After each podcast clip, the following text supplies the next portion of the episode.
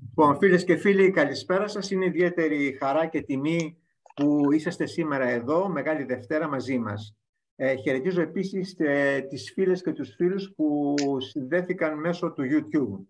Σήμερα θα συζητήσουμε για ένα θέμα το οποίο είναι και επίκαιρο, αλλά και ουσιαστικό. Το θέμα της ασφάλειας για τις μεταφορές. Ήρθε αυτό το θέμα στην επικαιρότητα μετά από τα πρόσφατα τραγικά γεγονότα. Βέβαια, η ασφάλεια των μεταφορών είναι ένα καθημερινό και κρίσιμο ζήτημα και αφορά όλους εμάς που χρησιμοποιούμε τα μέσα μεταφοράς.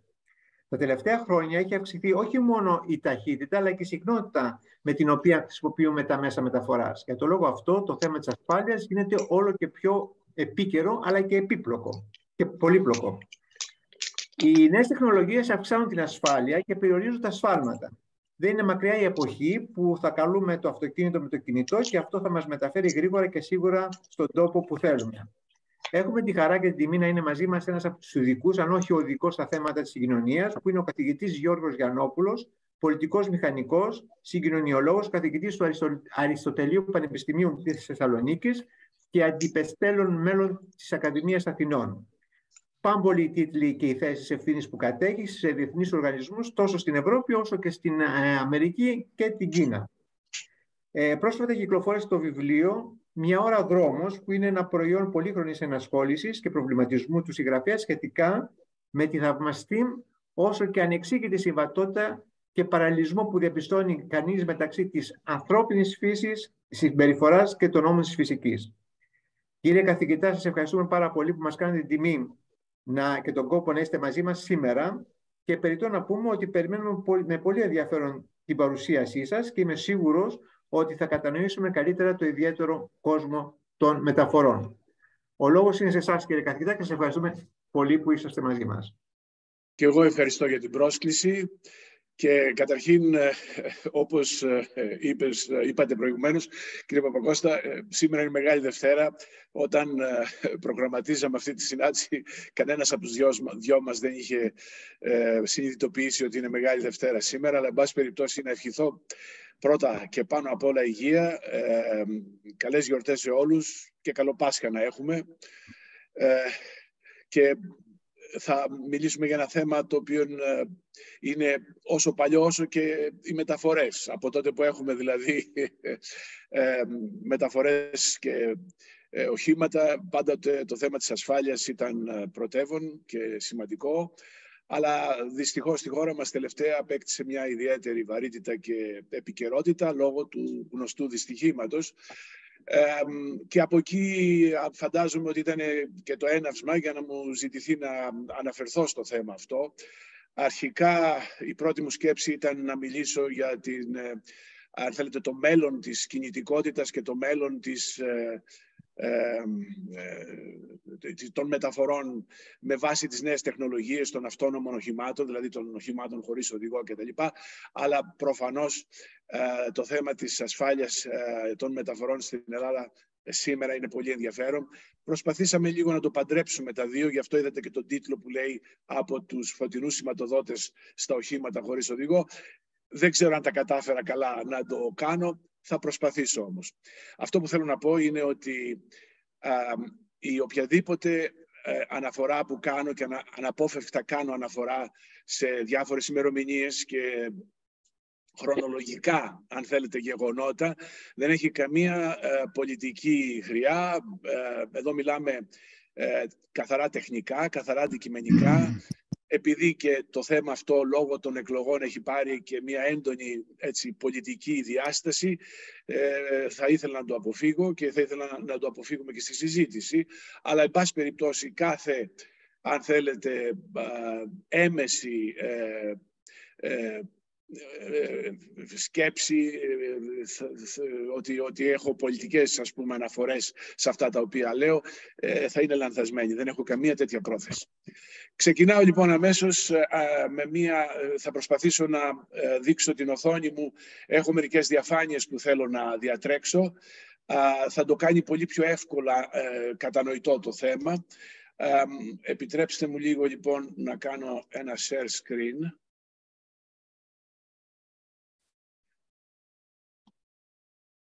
Ελπίζω να το βλέπετε.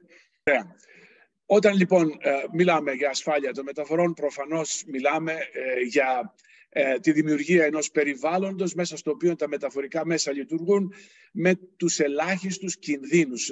Η λέξη κλειδί εδώ είναι ε, ε, η, ελαστοχή, η ελαχιστοποίηση των κινδύνων στην ανθρώπινη ζωή και τη φθορά της περιουσίας. Το να έχουμε 100% ασφάλεια δυστυχώς δεν είναι δυνατόν, τουλάχιστον με τα σημερινά δεδομένα, αλλά τουλάχιστον να μην έχουμε έτσι, μεγάλη επίπτωση στην ανθρώπινη ζωή και τη φθορά της περιουσίας και προφανώς η ασφάλεια των μεταφορών αφορά και τους τέσσερις βασικούς τομείς, οδικές, σιδηροδρομικές, αεροπερικές και θαλάσσιες. Ε, εκεί όπου μπορώ να πω ξεκίνησε η επιστήμη της ασφάλειας των μεταφορών και ε, μεγάλωσε και ε, απέκτησε μια οντότητα που μπορούμε να μιλάμε για μια, ας πούμε, αν θέλετε, επιστήμη, επιστημονικό τομέα, ήταν ο τομέας των αεροπορικών μεταφορών, διότι εκεί ήταν ε, τα πρώτα, αν θέλετε, χτυπητά ε, προβλήματα ε, που αφορούν την ασφάλεια με τα, με, τις, με τα αεροπλάνα αλλά και η οδική ασφάλεια είναι ο αμέσως επόμενος με τον οποίο ασχολούμαστε και έχουμε ασχοληθεί ιδιαίτερα και μάλιστα πριν από το ατύχημα, αν ε, ρωτάγατε ένα συγκοινωνιολόγο να μιλήσει για την ασφάλεια των μεταφορών, θα σας μίλαγε ε, σχεδόν αποκλειστικά για την οδική ασφάλεια. Εδώ δείχνω βασικά το θέμα έχει πάρει μεγάλη έκταση από παλιά, όχι τώρα, ε, με την ύπαρξη πολλών, πλειάδος θα έλεγα, οργανισμών σε διεθνές επίπεδο, αλλά και σε εθνικό επίπεδο, σε κάθε χώρα, που ασχολούνται με την ασφάλεια των μεταφορών αποκλειστικά σε κάθε τομέα ε, ή, τουλά, ή ένα τμήμα της δουλειάς τους είναι η ασφάλεια των μεταφορών.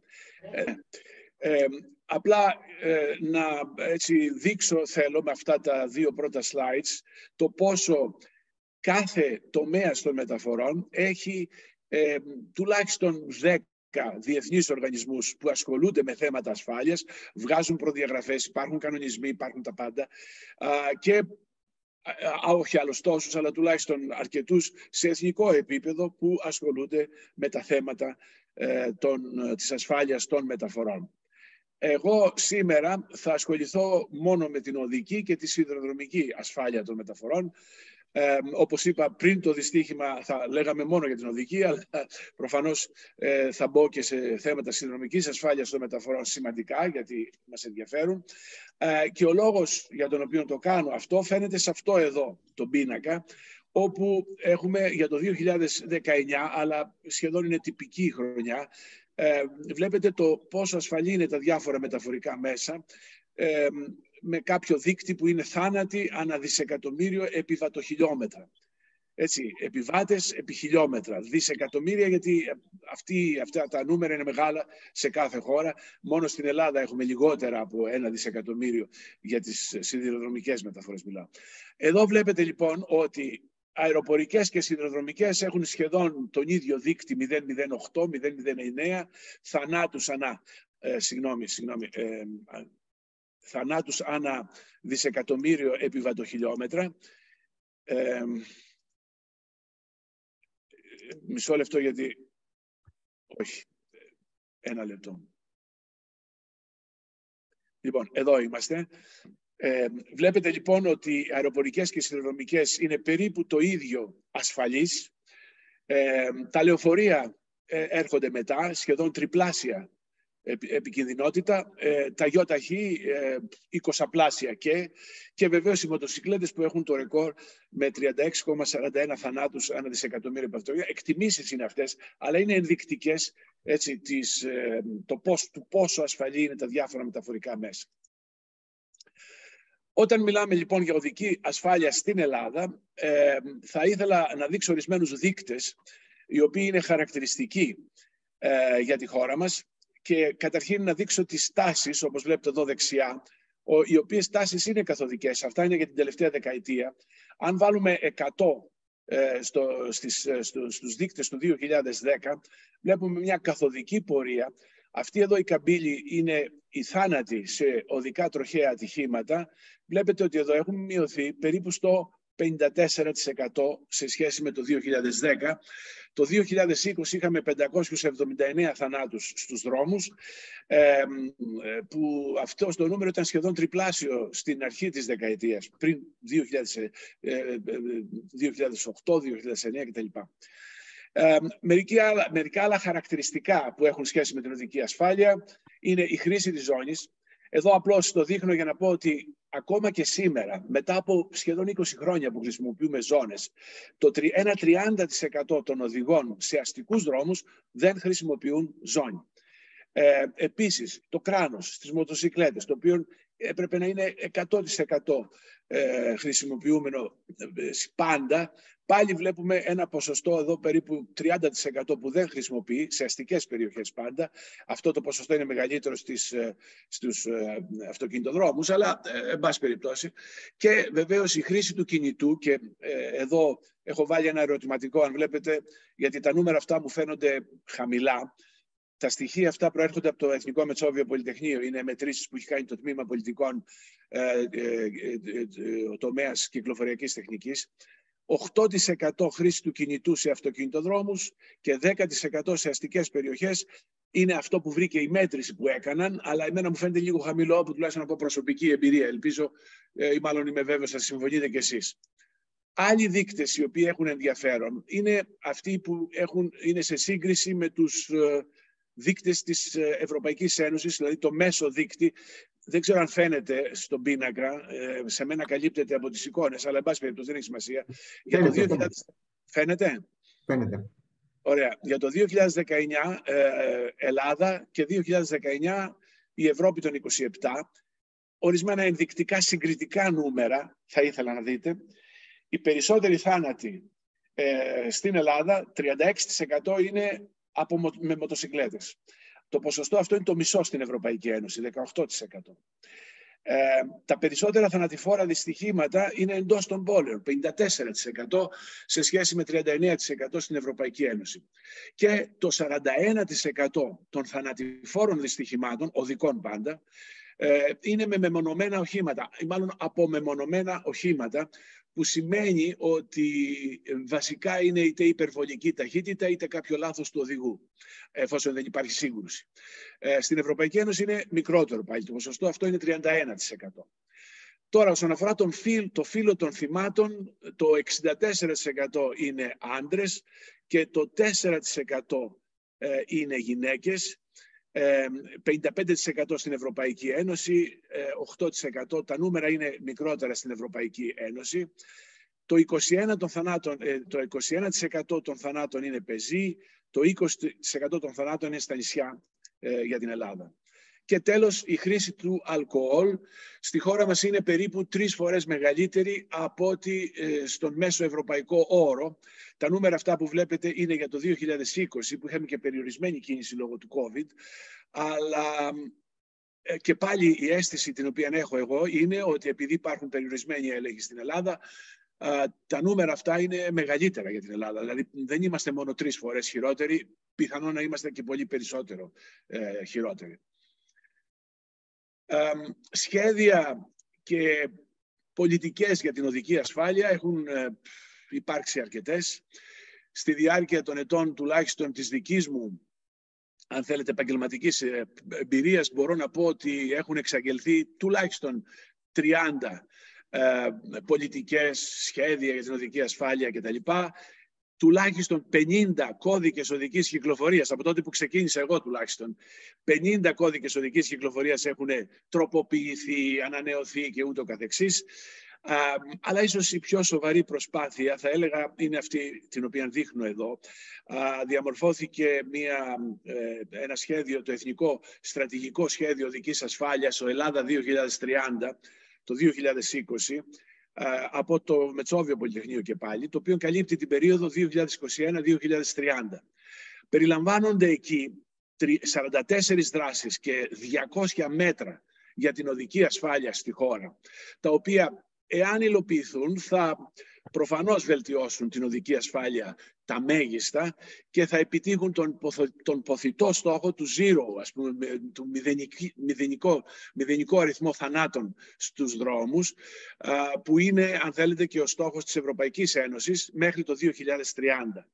Τα μέτρα αυτά έχουν κοστολογηθεί. Υπάρχει εδώ, όπως βλέπετε, ένα νούμερο 1,2 δις ε, κόστος για τα έργα αυτά στη δεκαετία, επαναλαμβάνω, 2021-2030. Πηγές χρηματοδότησης υπάρχουν αρκετές και μπορούν να χρηματοδοτηθούν ε, τα έργα αυτά, αρκεί να υπάρξει αυτό το οποίο λείπει δυστυχώς στη χώρα μας, η συνέχεια και η συνέπεια σε αυτό το οποίο εξαγγέλνουμε.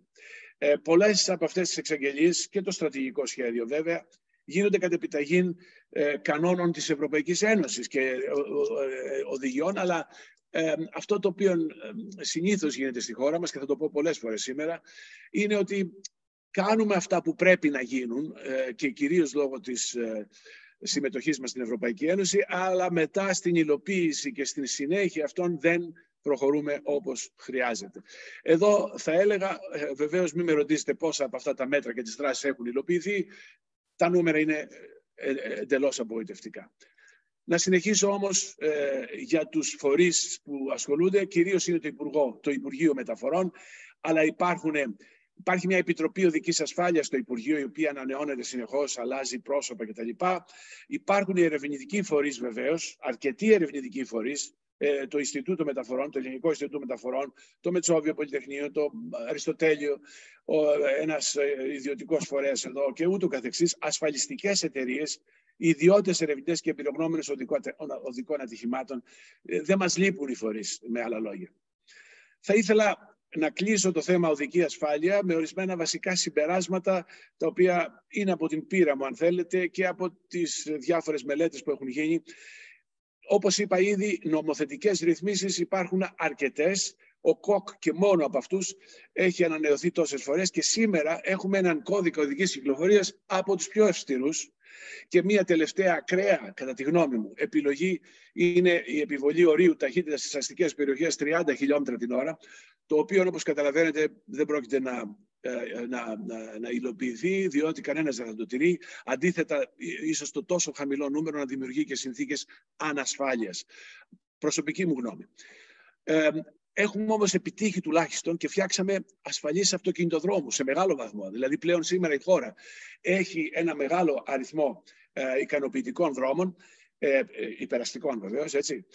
και γι' αυτό και τα, αν, αν θυμάστε το νούμερο θανάτων ε, σε αυτοκινητοδρόμους και υπεραστικούς δρόμους ε, είναι χαμηλό. Είναι 8% αν θυμάμαι καλά. Στις αστικές όμως περιοχές, έτσι, οι υποδομές είναι ακόμα ελιπέστατες θα έλεγα, με κύρια προβλήματα ε, η έλλειψη πεζοδρομίων που κάνει τους πεζούς να περπατάνε στους δρόμους με προφανή κίνδυνο ε, από ατυχήματα ε, και ανεπαρκής σήμανση και διαγραμμίση οδοστρώματος. Αυτό όταν το λέω σε υποψηφίους δημάρχους, γιατί είναι αρκετοί τώρα που με πλησιάζουν, ε, με κοιτάνε λίγο καλά αυτό τώρα. Και όμως αυτό είναι από τα πιο σημαντικά θέματα. Και σας δείχνω εδώ μια φωτογραφία από ένα πρόσφατο ταξίδι μου στη Ουάσιγκτον, τώρα τον Ιανουάριο, ε, βλέπετε εδώ μια διάβαση σε ένα όχι κεντρικό σημείο της Ουάσιγκτον. Ε, βλέπετε τι ωραία διαγράμμιση, πώς είναι όλα φτιαγμένα σωστά. Διαβάσεις πεζών, κίνηση των ποδηλάτων και το καθεξής και συγκρίνεται το, και συγκρίνεται το με την καθημερινή εικόνα που έχουμε. Λοιπόν, αυτό το πρόβλημα στις αστικές περιοχές δημιουργεί και το υψηλό ποσοστό θανάτων από πεζούς, γιατί έχουμε πολλές παρασύρσεις πεζούς, πεζών. Ε, επιπλέον, βεβαίω, θα έλεγα για την Ελλάδα, υπάρχει έλλειψη πολιτικής βούλησης, συχνές αλλαγές προσώπων, ελλειπής έλεγχος και επιβολή κανόνων. Αυτό είναι από τα μεγαλύτερα προβλήματα τα οποία έχουμε στην χώρα, διότι πολλοί συνάδελφοι και βεβαίως πολλοί πολιτικοί με όμικρον γιώτα αποφεύγουν να μιλήσουν για επιβολή και για έλεγχο, για λόγους προφανείς. Ε, εγώ όμως νομίζω ότι αυτό είναι ένα από τα σημαντικά θέματα τα οποία λείπει στη χώρα. Και βεβαίως η οδηγική συμπεριφορά όλων μας, ε, μη ασφαλής, εδώ είναι το θέμα της ατομικής ευθύνης, το οποίο θα επανέλθω και πάλι. Η ατομική ευθύνη είναι σημαντικός παράγον οδικής ασφάλειας και γενικά ασφάλειας των μεταφορών. Έλλειψη εκπαίδευσης στην οδική ασφάλεια. Μόνο όταν ήμουν εγώ που ήμουν διευθυντής του Ινστιτούτου Μεταφορών για πολλά χρόνια, είχαμε κάνει δύο εγχειρίδια για, για δημοτικά και για γυμνάσια, για να μπει μέσα στο, στο κουρίκουλουμ των σχολείων η οδική ασφάλεια σαν μάθημα εκπαίδευσης, τα είχε εγκρίνει το Υπουργείο, ποτέ δεν μπήκαν, ποτέ δεν έγινε αυτό μάθημα. Τέλος πάντων. Και περιορισμένη χρήση τεχνολογιών, ραντάρ και όλα αυτά τα οποία ξέρετε, το point system που αναφέρω εδώ, στη χώρα μας είχε εφαρμοστεί από τη δεκαετία του 90. Υπήρχε point system στο Υπουργείο Μεταφορών, το οποίο όμως ουδέποτε εφαρμόστηκε. Οι υπολογιστές ήταν εκεί και τα λοιπά, η βάση δεδομένων ατόνισε και ούτω καθεξής. Για να μπω λίγο στα θέματα των τεχνολογιών και να μιλήσω για τα αυτόνομα οχήματα που είναι η δεύτερη ενότητα της σημερινής ομιλίας μου, να ξεκινήσω από την πρώτη τεχνολογία που ήταν για, την ασφάλεια στον τομέα των οδικών μεταφορών, φυσικά ο τροχονόμος ή ο, ο οποιοδήποτε τροχονόμος, γιατί μιλάμε εδώ ε, και 100 χρόνια τουλάχιστον, αλλά ήταν ένα σημαντικό στοιχείο ε, ασφάλειας. Βέβαια ήρθαν μετά ε, τα πιο σύγχρονα τότε, σύγχρονη τεχνολογία των φωτεινών σηματοδοτών το δίνω, δείχνω αυτό για να δείξω ότι ε, ξεκίνησε αυτό στις αρχές του ή μάλλον στο τέλος του 19ου αιώνα και η τεχνολογία των φωτεινών σηματοδοτών για τα οχήματα, τα ΙΟΤΑΧΗ και τα λοιπά ήταν από τους σιδηροδρόμους. Από εκεί ξεκίνησε στην Αγγλία το 1868. Στην Ελλάδα ήρθε το 1950 και εδώ έχω ένα χαρακτηριστικό ε, απόσπασμα από ένα άρθρο στην εφημερίδα εμπρός του 1950 όπου ε, ζητάει, ας πούμε, ε, μιλάει για τα οδικά ατυχήματα, μεγάλος, μεγάλο ποσοστό βεβαίως ατυχημάτων, τα θανατηφόρα ήταν περίπου 100 τότε, αλλά οι εκκλήσεις για φωτεινούς σηματοδότες είναι χαρακτηριστικό ότι η τροχέα έλεγε όχι, δεν χρειάζονται, ε, δεν ταιριάζουν στην οδήγηση στην Ελλάδα. Ο λόγος ήταν προφανής βέβαια. Και ένα άλλο στοιχείο που είναι χαρακτηριστικό και ήθελα να το τονίσω, ότι οι πρώτοι φωτεινοί σηματοδότες ε, στην Ελλάδα δόθηκαν το 1960, τις πήρε η εταιρεία Siemens και ακόμα και σήμερα, 60 χρόνια μετά, ε, η εταιρεία Siemens είναι αυτή που έχει τους περισσότερους φωτεινούς σηματοδότες στην Αθήνα. Το μέλλον, η άλλη, άκρη, η άλλη άκρη της τεχνολογικής κλίμακας, αν θέλετε, για την οδική ασφάλεια και η προοπτική του μέλλοντος για την ε, ε, ασφάλεια των μεταφορών και όχι μόνον, λέγεται συνδεδεμένη και αυτόνομη κινητικότητα. Οχήματα χωρίς οδηγό, δηλαδή οχήματα τα οποία κινούνται αυτόνομα, χωρίς την ανθρώπινη παρέμβαση, τα οποία ελέγχονται με artificial intelligence, έτσι με τεχνητή ευφυΐα, με βάση αλγορίθμους και ειδικά πρωτόκολλα. Η ουσία είναι, όπως βλέπετε και στις εικόνες εδώ δεξιά, ότι τα ε, οχήματα θα επικοινωνούν μεταξύ τους και θα επικοινωνούν και με την οδική υποδομή, υποδομή και κέντρα ελέγχου, γι' αυτό λέγεται συνδεδεμένη κινητικότητα, και ε, θα μπορούν να κινούνται χωρίς την επέμβαση του οδηγού με μεγάλη ασφάλεια, παρέχοντας φυσικά άνεση, ε, μεγαλύτερη αξιοποίηση των υπαρχουσών οδικών υποδομών, γιατί όπως καταλαβαίνετε θα μπορεί να, να γίνεται μεγάλη εκμετάλλευση της υπάρχουσας κυκλοφοριακής ικανότητας και χωρητικότητας, θα δίδουν κινητικότητα σε ομάδες που σήμερα τις στερούνται, άνθρωποι που δεν μπορούν να οδηγήσουν και βεβαίως θα αυξήσουν την παραγωγικότητα επιχειρησιακών μονάδων, ειδικών επιχειρησιακών μονάδων, όπως είναι κέντρα logistics, λιμάνια, αεροδρόμια, όπου εκεί τα αυτόνομα οχήματα θα μπορούν να κινούνται σαν ρομποτάκια και να, και να κάνουν μεταφορές. Αυτό δεν είναι τόσο πολύ, ε, ε, αν θέλετε, ε, μέλλον και δεν είναι, πώς να το πούμε τώρα, ιστορία φαντασίας. Είναι ήδη εδώ και πριν, πριν μπω στο, στο τι, τι, τι εννοώ όταν λέω είναι ήδη εδώ, να πω ότι υπάρχουν πέντε επίπεδα αυτονομίας στα οχήματα, όπως έχουν οριστεί από το IEEE το αμερικανικό. Τα πρώτα τρία έχουν σχέση με, αν θέλετε, μερική αυτονομία, από το μηδέν βέβαια που δεν υπάρχει αυτό, αυτονομία, μέχρι μια απλή υποβοήθηση του οδηγού, όπως είναι το, το, το cruise control που έχουμε σε όλα μας τα αυτοκίνητα πλέον, έτσι, ο αυτόματος έλεγχος της ταχύτητας, μέχρι εδώ μερική αυτονομία, όπου ήδη, παραδείγματος χάρη, υπάρχουν αυτοκίνητα, όπως τα ξέρετε, τα οποία μπορούν να παρκάρουν μόνα τους. Είναι ήδη σε μοντέλα τα οποία κυκλοφορούν. Μέχρι εδώ λοιπόν έχουμε φτάσει, αλλά υπάρχουν και άλλοι τρεις βαθμοί αυτονομίας, όπου είναι αυτονομία υπό προϋποθέσεις, εάν πληρούνται το δίνεις το όχημα και κυκλοφορεί μόνο του, αλλά μπορείς να επέμβεις.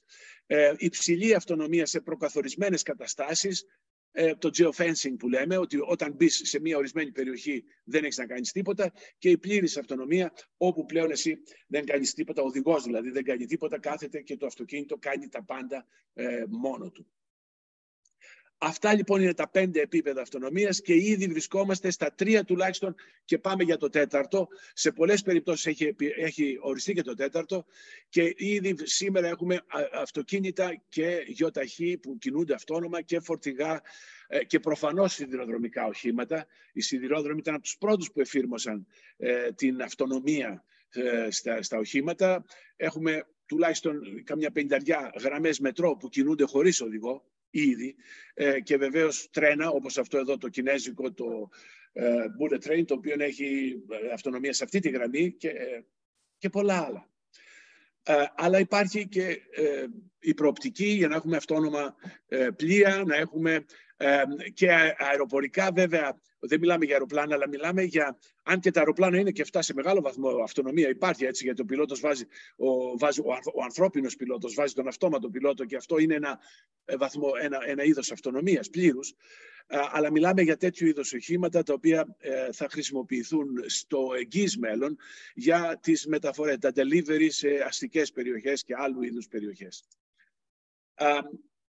Ένας από τους λόγους που ήθελα να αναφερθώ σε αυτό είναι και ε, το πρόγραμμα αυτό, το οποίο είναι ένα ερευνητικό πρόγραμμα που έχει το ακρονίμιο SHOW, ε, Shared Automation Operating Models for Worldwide Adoption και το οποίο είναι ε, ίσως το πιο εκτεταμένο πιλωτικό πρόγραμμα εφαρμογών αυτόνομης κινητικότητας στην Ευρώπη σήμερα και ε, με, με στόχους οι οποίοι είναι πολύ να ελέγχουν, να ελέγξουν, να αξιολογήσουν τεχνολογίες, νέα business models για την αυτόνομη οδήγηση, αξιολόγηση νέων υπηρεσιών κινητικότητας και ούτω καθεξής. Και έναν προϋπολογισμό ο οποίος είναι αρκετά υψηλός, χρηματοδότηση από το πρόγραμμα Horizon 2020 και διάρκεια τέσσερα χρόνια βρίσκεται ήδη στα δύο χρόνια περίπου. Ε, ασχολούμαι ε, με το, με στο, στο πρόγραμμα αυτό και όπως βλέπετε υπάρχει ένας μεγάλος αριθμός ε, ε, εταίρων του έργου που συμμετέχουν στο έργο αυτό, 69 συνολικά από 13 χώρες μέλη της Ευρωπαϊκής Ένωσης, αλλά με καμάρι λέω ότι ο οργανισμός που είχα την τιμή να ήμουν διευθυντής για 16 χρόνια, το Ελληνικό Ινστιτούτο Μεταφορών του ΕΚΕΤΑ, του Εθνικού Κέντρου Έρευνας και Τεχνολογικής Ανάπτυξης, είναι ο τεχνικός συντονιστής και διαχειριστής του έργου, ε, ο οποίος κάνει όλη αυτή τη δουλειά. Εδώ είναι οι πόλεις στις οποίες εφαρμόζεται. Και απλώς να κλείσω το θέμα αυτόνομα οχήματα με την, ε, έτσι, ε, ε, ότι ακόμα βρισκόμαστε βέβαια στην αρχή, αλλά υπάρχουν θέματα τα οποία πρέπει να λυθούν. Αύξηση της αξιοπιστίας και της τεχνολογικής οριμότητας των οχημάτων, καθορισμός των ηθικών κανόνων, αυτό είναι από τα δυο, πιο δύσκολα θέματα. Ε, ποιοι είναι οι ηθικοί κανόνες που θα μπουν μέσα στην τεχνητή ευφυΐα που θα οδηγεί τα αυτόνομα οχήματα και, και, και, και ποιοι είναι οι κανόνες που θα ακολουθήσει το όχημα όταν θα οδηγεί αυτόνομα. Ε, είναι ένα, ένα μεγάλο θέμα εδώ. Ε, ποιο είναι το νομικό πλαίσιο, το ρυθμιστικό και νομικό πλαίσιο και κυρίως όσον αφορά ασφαλιστικές εταιρείες και ούτω καθεξής. Ε, ποια είναι η ασφάλεια των προσωπικών δεδομένων και ιδιωτικότητας και κυρίως το θέμα τα κύβερνο ασφάλειας, διότι καταλαβαίνετε ότι αν, αν μπει κάποιος μέσα και αρχίσει και ε, ε, αναμοχλεύει δεδομένα και χαλάει ε, συστήματα, εκεί θα έχουμε μεγάλο πρόβλημα ασφάλειας. Και το κόστος βεβαίως και η, η αποδοχή από το κοινό, από τους τελικούς χρήστες, η οποία πρέπει να πω ότι μέχρι σήμερα στις έρευνες που γίνονται είναι αρκετά υψηλή. Το θέμα λοιπόν της, των αυτόνομων οχημάτων θα μπορούσε να είναι ένα θέμα μιας ολόκληρης ομιλίας, να μιλήσω μία ώρα κτλ. Λυπάμαι που έτσι το καλύπτω τόσο συνοπτικά. Για να μπω στο τρίτο και τελευταίο μέρος της σημερινής ε, διάλεξης, ε, που είναι το θέμα της σιδηροδρομικής ασφάλειας, γιατί όπως είπα και προηγουμένως, είναι ένα θέμα το οποίο στην Ελλάδα σήμερα είναι αρκετά ε, ε καυτό, θα έλεγα. Καταρχήν υπάρχουν ορισμένες ε, αλήθειες που πρέπει να λεχθούν και το, το είπα ήδη προηγουμένως ότι η σιδηροδρομική ασφάλεια είναι και η αεροπορική ασφάλεια είναι από τις καλύτερες που έχουμε στον τομέα των μεταφορών. Εδώ τα νούμερα το αποδεικνύουν. Καταρχήν, σε επίπεδο Ευρωπαϊκής Ένωσης, ο αριθμός των σιδηροδρομικών ατυχημάτων συμβάντα, αν θέλετε, με τρένα στην Ευρωπαϊκή Ένωση ε, βαίνει μειούμενος. Στην τελευταία δεκαετία έχει πέσει 40% όπως βλέπετε από το διάγραμμα αυτό. Επίσης, το, ε, αυτό στο σύνολο της Ευρωπαϊκής Ένωσης, το 2020 είχαμε ε, θανάτους από συνδρομικά ατυχήματα 687 άτομα στο σύνολο της Ευρωπαϊκής Ένωσης. Δεν είναι ότι δεν έχουμε θανάτους, αλλά έχουμε ε, δείκτες χαμηλούς. Διότι αυτά τα άτομα, αυτούς τους θανάτους πρέπει να τους δείτε στο σύνολο των επιβατο χιλιόμετρων και σύρμο χιλιόμετρων, όπως θα δούμε ε, εδώ τώρα, ε, για την οδική ασφάλεια στην Ελλάδα. Την τριετία 18 για 20 βρήκα στοιχεία από το Report on Railway Safety and Interoperability κτλ. Είχαμε στην Ελλάδα 137 θανάτους και 97 σοβαρούς τραυματισμούς σε σιδηροδρομικά συμβάντα, κυρίως σε αφύλακτες διαβάσεις. Στην Ελλάδα τα, μέχρι σήμερα, μέχρι δυστυχώς πριν από λίγο 40 μέρες, το, ο μεγάλος αριθμός των θανάτων ε, που συνεδέ, συνεδέονται με τους σιδηρόδρομους ήταν ε, στις διαβάσεις, τις σιδηροδρομικές διαβάσεις. Ε, και εδώ βλέπετε το, έναν δείκτη που είναι θάνατοι που σχετίζονται με το σιδηρόδρομο ανά εκατομμύριο σύρμο χιλιόμετρων, δηλαδή σειρμοί επί χιλιόμετρα. Αυτό έχει σχέση και με τα δρομολόγια που υπάρχουν, με το δίκτυο που υπάρχει κτλ. Και, και στην Ελλάδα σπέβδω να πω ότι έχουμε ένα χαμηλό αριθμό σύρμο χιλιόμετρων, διότι έχουν ένα πολύ μικρό δίκτυο. Έτσι. Παρ' όλα αυτά βλέπετε εδώ ότι ε, η Ελλάδα έρχεται ε, αρκετά, ε, έρχεται πρώτη σε, σε, σε θανάτους ε, ανά εκατομμύριο σύρμο χιλιόμετρων και η ίδια εικόνα, παρόμοια μάλλον εικόνα, εικόνα βλέπετε εδώ σε έναν άλλο δείκτη για τη δεκαετία 2010-2020 όπου εδώ έχουμε την 7η χειρότερη θέση σε ποσοστά θανάτων ε, που, είναι, που είναι θάνατοι ανά δισεκατομμύριο επιβατικών χιλιόμετρων. Ένας άλλος δείκτης αυτός.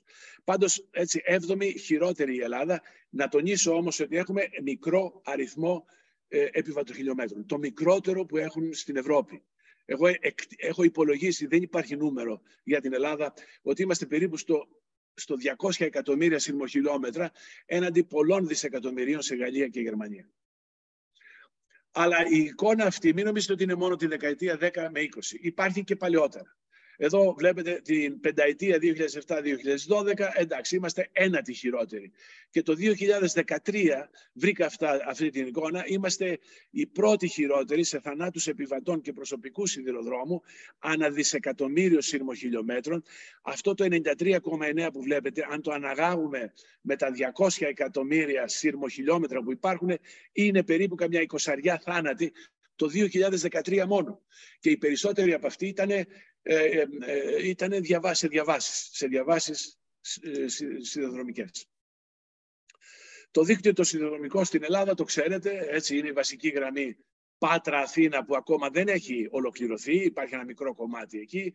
Το Αθήνα-Θεσσαλονίκη πρόμαχώνας εδώ.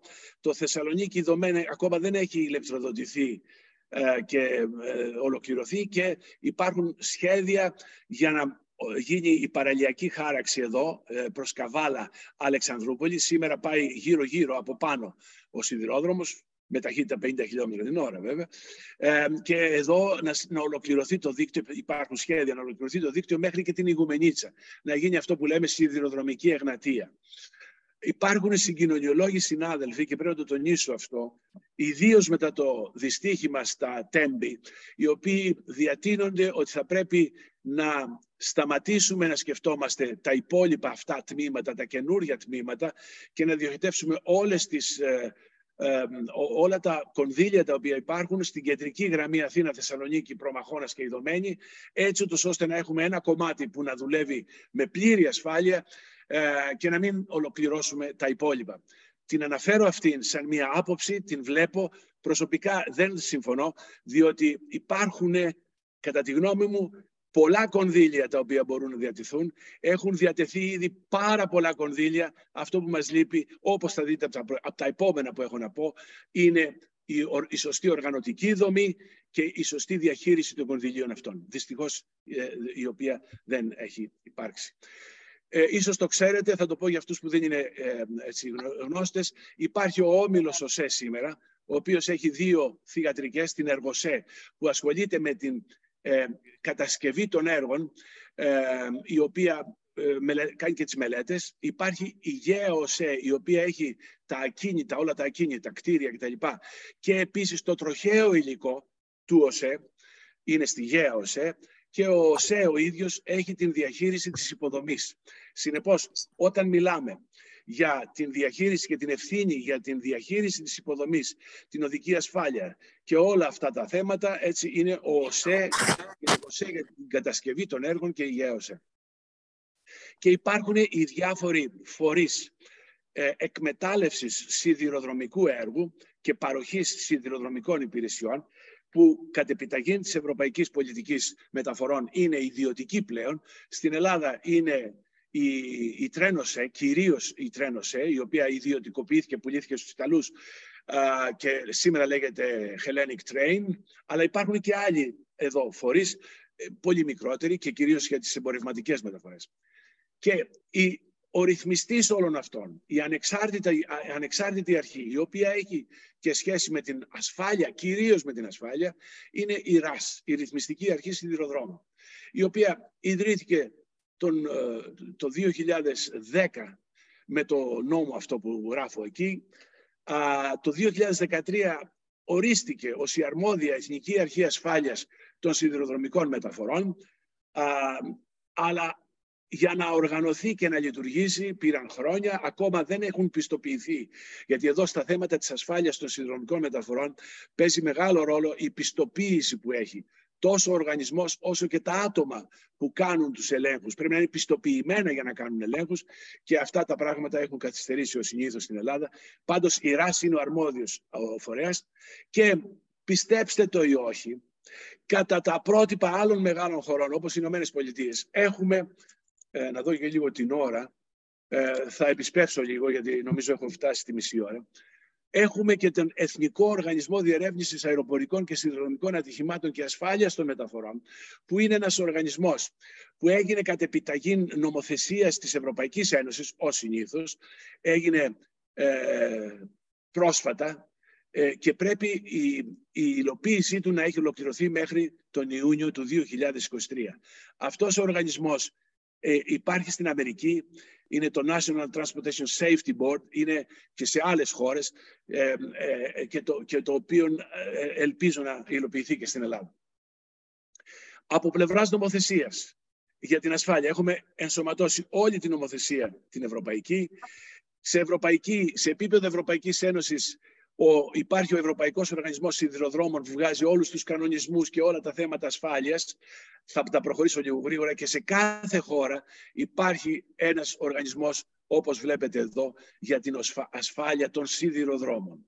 Σε διεθνές επίπεδο είναι η UIC, η οποία είναι ο Διεθνής Οργανισμός των Σιδηροδρόμων και υπάρχει και ένα International Railway Safety Council. Συνεπώς από οργανισμούς, ε, νομοθεσία, κανονισμούς ασφάλειας στις σιδηροδρομικές μεταφορές υπάρχουν πολλές. Και από πλευράς τεχνολογίας υπάρχει το περίφημο σύστημα ERTMS, το Ευρωπαϊκό Σύστημα Διαχείρισης της Σιδηροδρομικής Κυκλοφορίας. Το έχετε ακούσει αρκετά αυτές τις μέρες και στις εφημερίδες. Το περίφημο σύστημα ERTMS, το οποίο όμως, προσέξτε, καταρχήν αποτελείται από δύο κομμάτια. Το, το σύστημα ελέγχου των αμοξεστοιχειών, το οποίο ε, βλέπει σε πραγματικό χρόνο το που είναι ο σειρμός, ε, αν είναι στη σωστή γραμμή κλπ. Όλο αυτό, το ETCS δηλαδή. Και το σύστημα φωνητικής ραδιοεπικοινωνίας και εντοπισμού, το οποίο είναι και παρέχει πλήρη επικοινωνία μεταξύ των, του μηχανοδηγού, του κέντρου ελέγχου, ε, όλων όσων ασχολούνται με την κίνηση των σειρμών σε πραγματικό χρόνο. Αυτό το σύστημα είναι σήμερα εγκατεστημένο μόνο σε τρεις χώρες της Ευρώπης οι οποίες σημειωτέων δεν το έχουν. Η Ισπανία, παραδείγματος χάρη, έχει μόνο το level 1. Είναι σε τρία επίπεδα αυτό. Το level 1 η Ισπανία. Η, νομίζω η, η Αυστρία έχει το πιο προχωρημένο από όλα. Η Γαλλία και η Γερμανία είχαν αναπτύξει δικά τους συστήματα και δεν θέλουν να βάλουν το ERTMS ακόμα. Τα προσαρμόζουν όμως να είναι συμβατά με το ERTMS. Αυτή είναι η κατάσταση στην Ευρώπη. Ε, Βεβαίως είναι υποχρεωτικό, τουλάχιστον το, το, το, το, το GSMR και ε, σε ό,τι, ό,τι χρηματοδοτεί η Ευρωπαϊκή Ένωση να προχωρήσει, αλλά προς το παρόν βρισκόμαστε εκεί. Εκτός Ευρώπης το έχουν ιδιωτήσει αυτό το σύστημα πολλές χώρες. Από την Κίνα μέχρι το Καζακστάν, ας πούμε.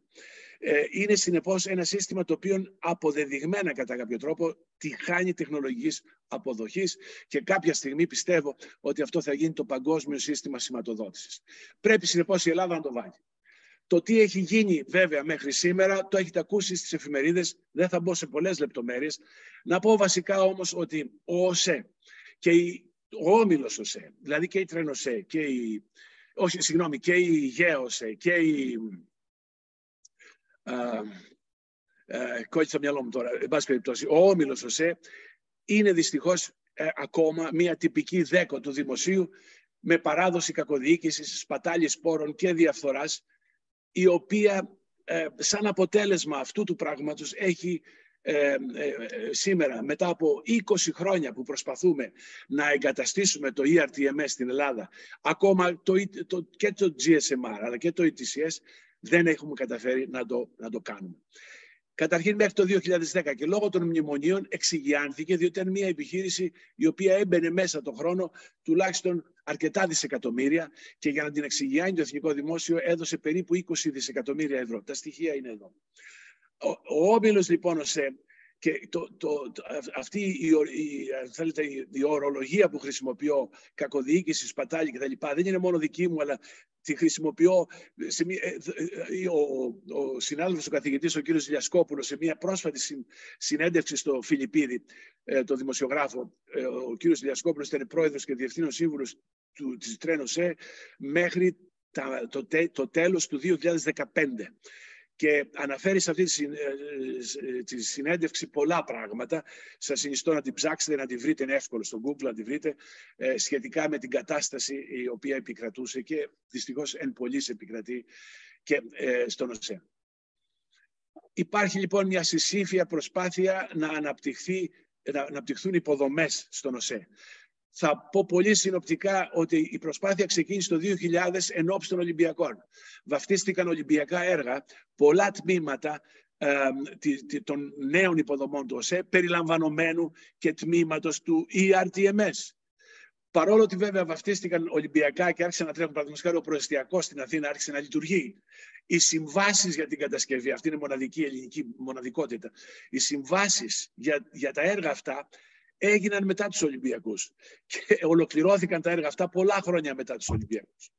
Συνεπώς, είναι ένα πράγμα το οποίο ε, είναι χαρακτηριστικό της ελληνικής πραγματικότητας. Ο διαγωνισμός για το GSMR ξεκίνησε το Δεκέμβριο του 2004 παρόλο ότι είχε χαρακτηριστική Ολυμπιακό, είναι Ολυμπιακό έργο, ολοκληρώθηκε σχεδόν 12 χρόνια μετά και ακόμα δεν λειτουργεί. Διότι σε ορισμένα θέματα ε, όπως ξέρετε γίνονται κλοπές και τα λοιπά, θα έρθω σε αυτά. Αναφέρομαι εδώ σε διάφορες συμβάσεις, καθυστερήσεις, επειδή τα ξέρετε αυτά και από τον τύπο ε, που εν πολλής ε, είναι σωστά. Θα τα δείτε αυτά γιατί ε, και στο, θα τα δώσω τα slides αυτά στον κύριο Παπακώστα. Συνεπώς δεν χρειάζεται να, να, να μπω πολλά σε αυτό το θέμα. Απλά να ε, υπενθυμίσω εδώ ότι μπορεί να μην ολοκληρώθηκαν έργα. Μπορεί να μην υπήρξε το ERTMS ή το ETCS, το σύστημα της αυτόματης αν θέλετε, προσδιορισμού της θέσης των.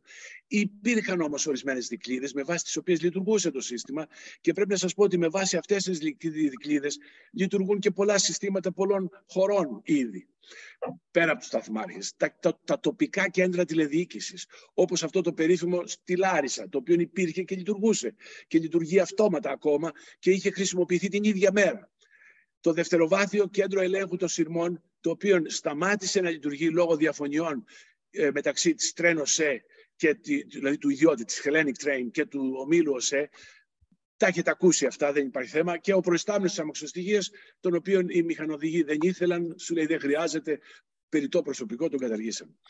Θέλω να πω λοιπόν και κλείνω εδώ ορισμένες άβολες αλήθειες, οι οποίες οφείλονται κατά τη γνώμη μου ε, στην ε, ιδιαιτερότητα της ελληνικής πραγματικότητας που αφέθηκε στο σιδηρόδρομο να γίνει έτσι και οι οποίες ε, ε, είναι και η κυρίως αιτία, κατά τη γνώμη μου, των καθυστερήσεων σε όλα τα θέματα που αφορούν την ασφάλεια των συνδρομικών μεταφορών στη χώρα.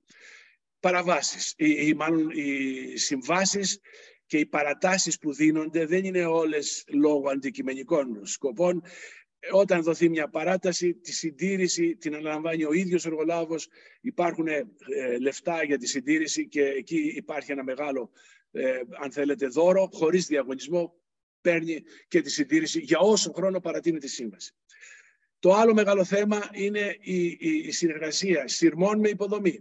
Οι σειρμοί διαχειρίζονται από την Hellenic Train, η υποδομή από τον ΟΣΕ, η, τα συστήματα που μπαίνουν ε, είναι ε, πρόβλημα η σύζευξη των επιγείων συστημάτων.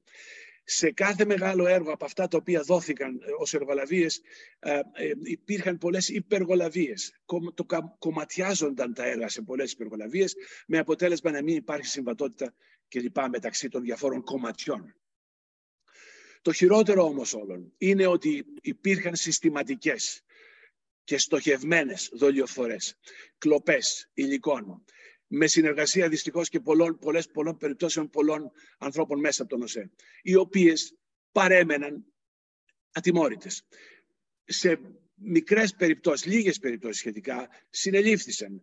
Ε, ήταν πλημελήματα. Οι άνθρωποι αυτοί βγήκαν την άλλη μέρα και έκαναν τα ίδια πράγματα.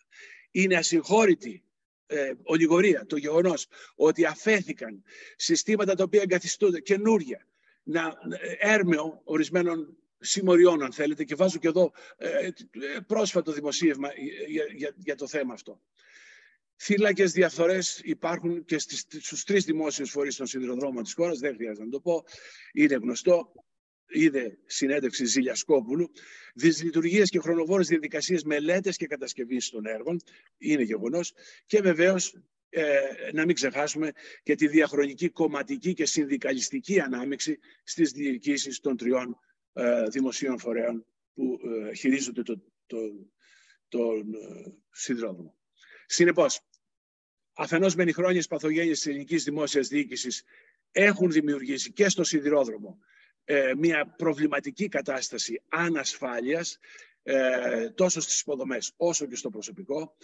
Οι ανεπαρκείς μηχανισμοί ελέγχου και επιβολής των νόμων και κανονισμών δημιουργούν επίσης συνθήκες ανασφάλειας και αυτά που λέω τώρα δεν είναι μόνο για τους σιδηροδρόμους, είναι και για την οδική ασφάλεια. Γι' αυτό προέταξα την οδική ασφάλεια αγνοούμε τον ΚΟΚ, αγνοούμε στη στάθμευση.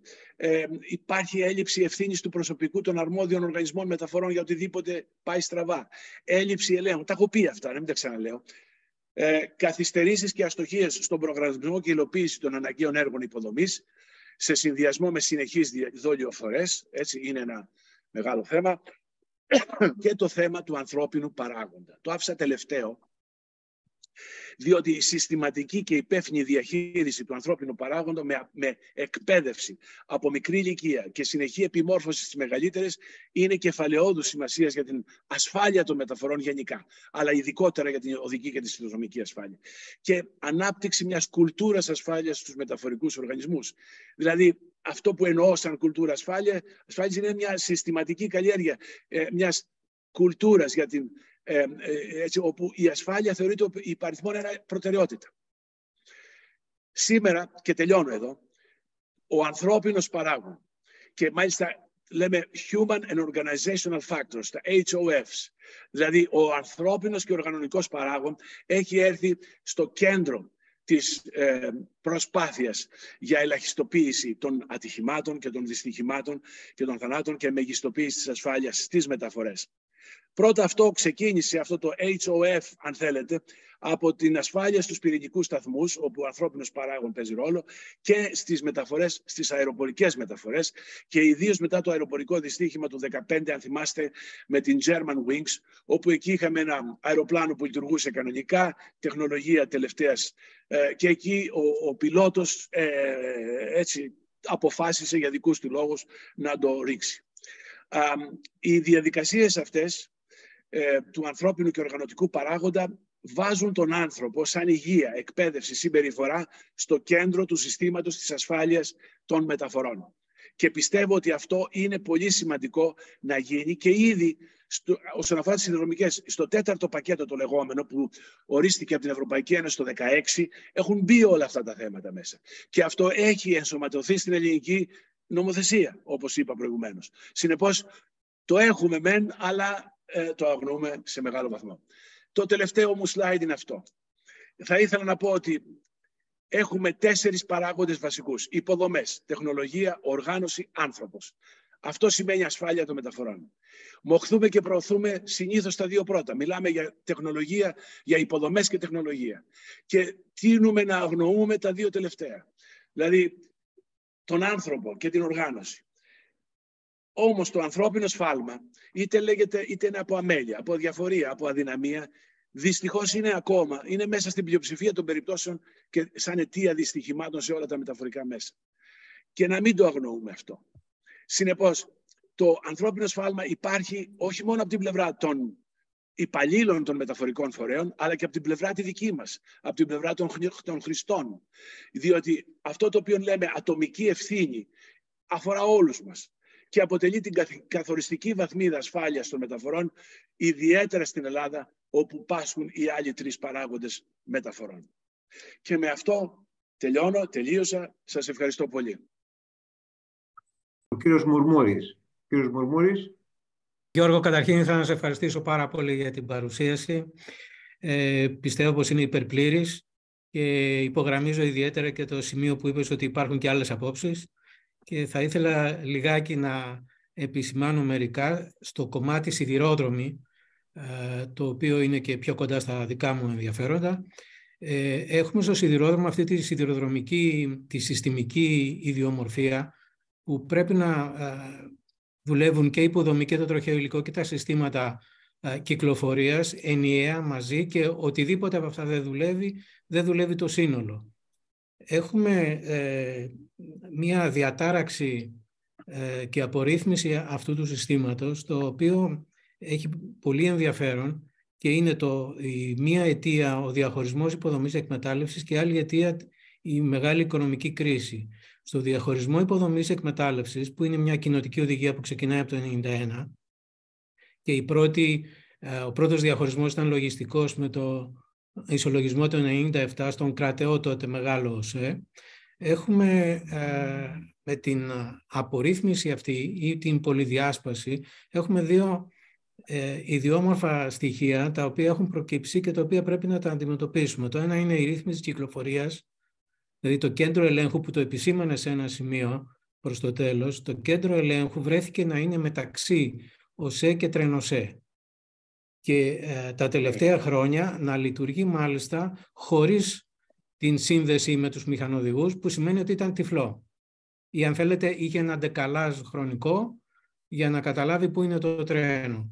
Το δεύτερο είναι ότι έπαψε να υπάρχει ένας ενιαίος συντονιστικός α, φορέας, που πριν ήταν ο ΣΕ ο ίδιος, και τώρα έχουμε ένα αριθμό εταιριών οι οποίες η κάθε μία κάνει διαφορετικά πράγματα και όχι πάντοτε ξεκάθαρα και έχουμε και αλλαγές των εταιριών στο, από το 2000 μέχρι σήμερα, τουλάχιστον τρεις φορές.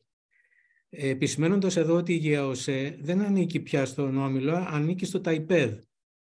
Έτσι, δηλαδή η περιουσία του ΟΣΕ ανήκει στο ΤΑΙΠΕΔ. Ε, καλώς κακός εκεί είναι, τρένα και ε, η περιουσία και μάλιστα είναι μία από τις εταιρείες οι οποίες έχει ένα κύκλο εργασιών και γύρω στα 26 εκατομμύρια και βγάζει και κάποιο κέρδος. Άρα δηλαδή εμείς εδώ έχουμε ένα θέμα συντονισμού το οποίο έχει επισημανθεί και από τους γαλλικούς και από τους ε, γερμανικούς και αγγλικούς και ισπανικούς σιδηροδρόμους με τα ατυχήματα που γίνανε στη δεκαετία 2000-2010 στα οποία επισημάνθηκε επανειλημμένα ότι ο διαχωρισμός μπορούσε να έχει και πηγές κινδύνων οι οποίες έπρεπε να αντιμετωπιστούν. Το δεύτερο είναι η κρίση. Στην κρίση την οικονομική από το ας πούμε 8-10 έχουμε μια αποψήλωση του προσωπικού και παράλληλα χάσαμε τεχνογνωσία και προφανέστατα αυτό που συμβαίνει στις κρίσεις είναι η συντήρηση. Η συντήρηση ήταν πλημελής. Όχι τόσο στο κύριο δίκτυο υποδομής Αθήνα-Θεσσαλονίκη που είναι καινούριο.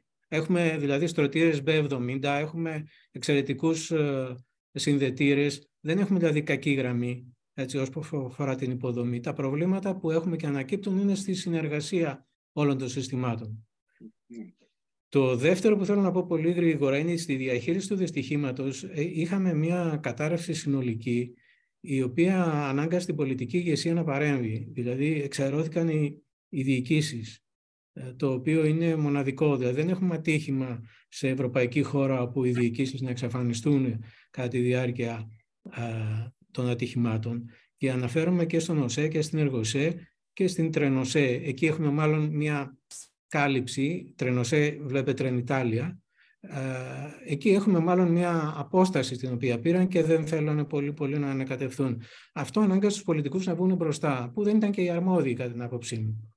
Ε, οι αρμόδιες επιτροπές που από το νόμο υπάρχουν και στον ΟΣΕ και έπρεπε να ενεργοποιηθούν και στην Τρενοσέ, δεν ξέρουμε αν είναι ακόμη στον κανονισμό της, δεν ενεργοποιήθηκαν και αναγκάστηκε πάλι η πολιτική ηγεσία να κάνει μια ad hoc ε, επιτροπή η οποία έχει και ένα νομικό πρόβλημα, αν θέλετε, τι έρισμα έχει το αποτέλεσμά της. Που λόγω αυτών που συμμετέχουν, εγώ πιστεύω ότι θα βγάλει καλά αποτελέσματα, αλλά καλώς ή κακώς έχει ένα θέμα. Το τρίτο σημείο μέσα στο θέμα της διαχείρισης ατυχημάτων είναι ότι οι δύο εταιρείες, οι βασικές, δηλαδή ο ΟΣΕ υποδομή και η Τρένοσέ, ανήκουν, είναι μέλη μάλλον στην ΟΙΣΕ. Επομένως έχουν τη δυνατότητα να έχουν συνδρομή τεχνογνωσίας ατυχημάτων από την ΟΙΣΕ που έχει ολόκληρη δύο διευθύνσεις. Είναι ο, ο μεγαλύτερος σε τεχνογνωσία στα ατυχήματα αυτή τη στιγμή και στον οποίο δεν έχουμε απευθυνθεί. Το ανέφερες σαν φορέα σε αυτά που είπες, αλλά εμείς σαν χώρα αυτή τη στιγμή δεν έχουμε απευθυνθεί και νομίζω ότι κάνουμε λάθος, γιατί θα τους χρειαστούμε και στη διαιτησία που θα προκύψει. Γιατί η ιστορία αυτή δεν θα τελειώσει πολύ γρήγορα. Το τρίτο και τελειώνω και κλείνουμε αυτό είναι ότι το, κύριο αντικείμενο του ΟΣΕ είναι και της Τρενοσέ, είναι η μεταφορά, δεν είναι τα έργα. Δηλαδή έχει γίνει ένα μπέρδεμα όπου οι διοικήσεις στο τελευταίο διάστημα εμφανιζόταν να προωθούν ε, καινούριε γραμμές το οποίο καλά κάνανε, αλλά είχε αφαιθεί πιθανότατα το κύριο έργο που είναι η μεταφορά και ιδιαίτερα η διαχείριση της κυκλοφορίας. Και έτσι καταλαβαίνω πλήρως αυτούς και, και εγώ αυτό πιστεύω. Άλλωστε και η κοινότητα αυτό μας υπογράμμιζε από το, 2000, από το 1998 ότι πρέπει να τελειώσουμε τον ΠΑΘΕ πλήρως και εκεί δεν τον έχουμε τελειώσει. Δηλαδή αυτή η Πάτρα είναι μεγάλη αμαρτία. Έτσι. Ε, να τελειώσουμε τον Παθέ, ο οποίος πραγματικά έχει μέσα του όλο το κυκλοφοριακό φόρτο και μετά να δούμε τι άλλο μπορούμε να κάνουμε. Έτσι, γιατί έχουν ναι. φύγει πολλά χρήματα σε έργα τα οποία είναι καλό να δούμε αν εν τέλει έχουν την όποια απόδοση. Όταν κάνουμε δηλαδή και προτείνουμε ένα έργο, πρέπει να έχει στοιχειοδός θετικό συντελεστή απόδοσης, IRR, και, καθα... και net present value πάλι θετική. Εδώ έχουμε έργα που προτείνονται διαρκώς, τα οποία δεν είναι τόσο ε, είναι, έχουν αρνητικό νομίζω... αυτό είναι πολύ κακό. Ε, κλείνω, κλείνω Γιώργο. Λοιπόν, α, επομένως, ε, όπως έχουν έρθει τα πράγματα αυτή τη στιγμή, πρέπει να ρίξουμε μεγάλο βάρος, να πάρουμε αυτή τη νέα τεχνολογία με εκπαίδευση, γιατί δεν είναι προφανώς ότι θα μπορέσουμε να τη λειτουργήσουμε από τον Ιούνιο και μετά με την εκπαίδευση που έχουμε αυτή τη στιγμή και να οργανώσουμε την κυκλοφορία όσο γίνεται περισσότερο έστω και στο ETCS Level 1, το οποίο δεν είναι ας πούμε, το πιο προχωρημένο, αλλά καλό είναι. Και από ό,τι φαίνεται δεν το έχουμε και σε όλο το δίκτυο, δηλαδή Αθήνα-Θεσσαλονίκη. Υπάρχουν και κομμάτια τα οποία είναι κενά. Εδώ θέλω να κλείσω με το εξής. Η τεχνογνωσία με την οποία έγινε και η τεχνολογία το ατύχημα δεν έχει καμία σχέση με την τηλεδιοίκηση. Είχαμε μια τεχνογνωσία η οποία ήταν η κλασική του manual. Και σε αυτήν θα πέφτει κάθε φορά το σύστημα όταν έχει βλάβες. Δεν υπάρχει δηλαδή τηλεδιοίκηση που δεν έχει βλάβες μια φορά το μήνα, δύο φορές το μήνα ε, σε όλη την ναι. Ευρώπη. Και επομένως να ξέρουμε ότι αυτή τη τεχνολογία την οποία δεν δουλέψαμε σωστά έπρεπε και πρέπει να την φέρουμε στο επίπεδο που ήταν. Τουλάχιστον πριν χωριστεί ναι. η... Ε, ε, πριν χωριστούν οι δύο Ευχαριστώ πολύ. Ναι, γιατί είναι αρκετά εξειδικευμένο το, το, το θέμα. Ε, απέφυγα να μπω σε τέτοιες λεπτομέρειες για να μην κουράσω αφενός και αφετέρου επειδή είναι θέματα τα οποία θα επεξεργαστεί η Επιτροπή, θα βγουν επίσημα πορίσματα κτλ. Θα τα δούμε. Εγώ ήθελα να περιοριστώ στο θέμα ασφάλεια των μεταφορών γενικά. Ο κύριος Καρβούνης έχει, θέλει να κάνει το, ε, την παρέμβαση. Κύριε, κύριε Καρβούνη, ανοίξτε το μικρόφωνο σας. Ναι, μπορώ, μπορώ να την κάνω τώρα; Βεβαίως, βεβαίως. Έχετε το λόγο. Πρώτα απ' όλα να πω καλησπέρα στον κύριο Γιαννόπουλο. Ε, ε, κύριε Γιαννόπουλο, έχω την, ε, την εντύπωση ότι σας γνωρίζω. Ε, είχα δουλέψει πέντε χρόνια στις ε, γαλλικές ε, μεταφορές τις αστικές στο Παρίσι, την εποχή που γινόταν η μελέτη από τους Γάλλους του μετρό της Αθήνας και νομίζω ότι είχατε κάπου παρέμβει κι εσείς σαν συγγενειολόγος. Δεν αποκλείεται, μπορεί, ναι. Λοιπόν, οπότε απλά μια προσωπική νότα. Τώρα, επί της ουσίας, ε, αυτό που κατάλαβα ε, είναι το εξής. Ε, μας είπατε ότι ε, η κατάσταση του ΟΣΕ, δηλαδή το μπάχαλο το οποίο συμβαίνει, είναι γνωστό εδώ και δεκαετίες από την πολιτική ηγεσία. Ε, συνεπώς συμπεραίνω ότι αυτό που ελέγχθη τελευταία ότι η κυβέρνηση δεν είχε εικόνα ε, τι, του τι συνεμβαίνει στον ΟΣΕ είναι τελείως ανακριβές. Ε, δεν μιλάω πολιτικά, μιλάω απλώς ε, για τα πραγματικά γεγονότα. Ε, ήταν πολύ γνωστό αυτό που συνέβαινε, ε, απλούστατα δεν ε, προσπάθησαν να το διορθώσουν. Το δεύτερο σημείο που θέλω να πω είναι όσον αφορά τον άνθρωπο και την οργάνωση. Ε, αυτό το οποίο παρατηρούμε είναι ότι, το είπε και ο κύριος Μουρμούρης, μόλις έγινε το δυστύχημα, δεν υπήρξε εμφάνιση της διοίκησης, ούτε του ΟΣΕ, ούτε του ΕΡΓΟΣΕ, της ΕΡΓΟΣΕ, ούτε της Hellenic Train, ουδενός. Εάν δεν κοιτάξουμε ποιοι είναι οι άνθρωποι οι οποίοι είχαν τη διοίκηση και ήταν επικεφαλής των οργανισμών αυτών των δημοσίων, όχι της ε, Hellenic Train, ήταν ε, διάφορα πολιτικά πρόσωπα τα οποία είχαν μπει γιατί δεν είχαν κάπου εκλεγεί, κάπου, κάπως έτσι. Όπως γίνεται και στα νοσοκομεία. Λοιπόν, με αυτούς τους ανθρώπους, συνεπώς, ε, πρέπει να πορευθούμε και αυτό το θέμα δεν αναδείχθηκε καθόλου όσον αφορά την ασφάλεια των σιδηροδρόμων. Ε, όταν βλέπω εγώ ένα ατύχημα που γίνεται στη Γαλλία, στο Βέλγιο, είναι μπροστά άνθρωποι ε, οι οποίοι είναι επικεφαλής των εταιριών αυτών, οι οποίοι έχουν βαριά πτυχία, έχουν ε, βαριά προϋπηρεσία σε αυτό το χώρο. Εδώ έχουμε διάφορα τσικό τα οποία δεν κατάφεραν να μπουν στην πολιτική και τα βάλανε επικεφαλής του ΟΣΕ, άμα κοιτάξετε. Το ίδιο συμβαίνει και στις αστικές μεταφορές, βλέπω, στην Αθήνα. Ε, είναι αποτυχώντες πολιτικοί οι οποίοι μπαίνουν επικεφαλής. Άρα η ιστορία του ανθρώπου ε, αρχίζει από το κεφάλι και το κεφάλι είναι προβληματικό. Οπότε ε, η αποδιοργάνωση που υπάρχει στα πιο χαμηλά ε, κλιμάκια είναι, θεωρώ, μια συνέπεια της, του κακού management που υπάρχει από, την, από το κεφάλι. Αυτές είναι οι δύο παρατηρήσεις. Δεν ξέρω εάν συμφωνείτε. Πάντως ευχαριστούμε πάρα πολύ για την ωραιότητα παρουσία σας και την πάρα πολύ ε, και εγώ ευχαριστώ για τα καλά σας λόγια, αλλά θα μου επιτρέψετε να μην ε, τοποθετηθώ σε αυτά που είπατε, γιατί είπα από την αρχή ότι δεν θα, ε, θα, θα, δώσω λαβή για πολιτικά σχόλια και πολιτικές, αν θέλετε, ε, πολιτικούς συνειρμούς δεδομένης της κατάστασης και οποιαδήποτε απάντηση δώσω σε αυτά θα είχε αυτό το αποτέλεσμα. Συνεπώς, θα επιτρέψετε μου ο κάθε ένας από εμάς έχει τη δική του γνώμη για τα θέματα αυτά τα οποία μιλάτε και το πόσο είναι τωρινά ή αν είναι παλαιότερα, ή είναι διαχρονικά, αν συμβαίνουν κτλ. Συνεπώς, ευχαριστώ για την παρατήρηση και τα καλά ναι. σα λόγια. Και... βασικά δεν ήταν ερώτηση, ήταν παρατήρηση. Ε, ναι, τοποθέτηση. Ήταν μια τοποθέτηση. τοποθέτηση. Κίμωνας, κύριο Χατζιμπύρο. Κίμωνας. Ε, ναι, καλησπέρα σας. Ε, τοποθέτηση ή ερώτηση έχεις να κάνεις; Ερώτηση, ερώτηση ε, προς τον κύριο συνάδελφο από το Πολυτεχνείο της Θεσσαλονίκης. Ε, θα πάω κόντρα στο ρεύμα και θα ρωτήσω κάτι σε σχέση με την αυτόνομη οδήγηση. Ε, και συγκεκριμένα μας παρουσιάσατε πολύ ωραία τα πέντε διαφορετικά στάδια και ήθελα να ρωτήσω ε, εάν μπορείτε να δώσετε ένα τελείως ενδεικτικό και χοντρικό χρονοδιάγραμμα για το πότε αυτά τα στάδια θα μπορέσουν να εφαρμοστούν ε, στη χώρα μας, στους αυτοκινητοδρόμους και στην οδήγηση γενικά. Ευχαριστώ. Ε, στη χώρα μας, ειδικά στη χώρα μας μιλάτε. Ναι.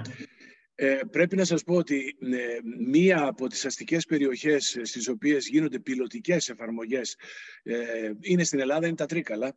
Και εκεί ε, εφαρμόστηκε πιλωτικά ένα λεωφορείο αυτόνομο για αρκετούς μήνες, νομίζω δύο-τρεις μήνες λειτουργήσε με καλά αποτελέσματα και καλή αποδοχή από το κοινό ε, από εκεί και πέρα στη Θεσσαλονίκη το Ινστιτούτο Μεταφορών ε, ε, δοκιμάζει τέτοια συστήματα, αλλά δεν έχουν εφαρμοστεί ακόμα σε ε, κυκλοφοριακές συνθήκες ε, πλήρους, πλήρες. η απάντηση συνεπώς είναι εφόσον για την υπόλοιπη Ευρώπη και τον κόσμο. Και επειδή έχω μια σχέση συνεργασίας και διδασκαλίας με κινέζικα πανεπιστήμια και ξέρω ότι γίνεται στην Κίνα, και στις ε, περιοχές αυτές προβλέπεται μετά το 2030 οι πρώτες εφαρμογές το 2035 σε μεγαλύτερο βαθμό. Καταλαβαίνετε ότι και στην Ελλάδα θα είναι κάτι το οποίο θα είναι μετά από αυτές τις χρονολογίες. Ε, μην, δεν είναι κάτι το οποίο είναι άμεσο. Περιορισμένες όμως εφαρμογές, παραδείγματος χάρη σε ένα λιμάνι ή σε ένα ε, κέντρο logistics, εκεί μπορεί να δούμε αυτόνομα οχήματα να λειτουργούν μόνο τους κτλ αλλά σε κάπως πιο ευρύτερη κλίμακα θα έλεγα μετά το 2035. Ευχαριστώ. Ευχαριστώ πολύ. Ε, Αργυράκη, έχετε το λόγο. Ευχαριστώ πολύ. Καταρχάς ήθελα να ευχαριστήσω τον καθηγητή μου, τον κύριο Γιαννόπουλο, για την τέλεια παρουσίαση, όπως πάντα. Ε, χάρηκα πάρα πολύ για όλα αυτά που άκουσα κάποια, σε κάποια είμαι πολύ φαμίλια, όπως με την οδική κυκλοφορία, έτσι, με τα μέτρα οδικής ασφάλειας. Δουλέψαμε κάποτε μαζί σε αυτά. Ήθελα και εγώ να ρωτήσω αυτό που ρώτησε ο κύριος Χατζηπύρος για την εφαρμογή του στην Ελλάδα, γιατί κάτι είχα διαβάσει για κάποια, κάποια, κάποιες περιορισμένες εφαρμογές, στα Τρίκαλα, στην Καρδίτσα, δεν ξέρω, σε κάποιο λεωφορείο. Ναι. Ε, αλλά πήραμε την απάντηση. Αυτό που ήθελα να πω είναι ότι επειδή έτυχε αργότερα να δουλέψω και στο ΣΕΛ, το Connected Europe Facility, ε, βέβαια δεν είχα ελληνικά έργα, ευτυχώς, και έτσι δεν έχω... Ε, αλλά σε όσα σιδηροδρομικά έργα εγκρίναμε, έπρεπε οπωσδήποτε να υπάρχει μέσα και το ERTMS, Άρα έχω την εντύπωση ότι μπορεί αυτές οι τρεις χώρες που αναφέρατε ε, να είναι μόνο η πλήρης εφαρμογή σε κάποιο από τα τρία στάδια, αλλά πιστεύω ότι έχουν εφαρμοστεί και σε άλλες χώρες. Ας πούμε για το Λουξεμβούργο είμαι σίγουρη γιατί δούλεψα τη γραμμή του Λουξεμβούργου και νομίζω ότι και στην Πολωνία υπάρχει κάτι σχετικό. Αυτό είναι μια μικρή παρατήρηση. Η παρουσίαση ήταν τόσο ωραία, τόσο εμπεριστατωμένη και ευχαριστούμε πάρα πάρα πολύ. Ευχαριστώ. Ευχαριστώ. Α, και κάτι ήθελα να πω συγγνώμη ακόμα για την ε, παρατήρηση του κυρίου Καρβούνη και επειδή τελευταία διαβάζω ένα βιβλίο, αναφέρατε κάπου στις παρουσιάσεις, στην παρουσίαση τον ανθρώπινο παράγοντα. Και νομίζω ότι αυτό πρέπει να προσέξουμε στην Ελλάδα, ο ανθρώπινος παράγοντας σε όλες τις μορφές του, είτε είναι παιδεία, είτε ξεκινάει από το σχολείο, είτε συνεχίζεται στη ζωή με διαφάνεια, με αυτοεκτίμηση, με αυτοσεβασμό. Νομίζω ότι όλα αυτά τα θέματα του ανθρώπινου παράγοντα είναι αυτά που μας οδήγησαν εκεί που μας οδήγησαν τώρα.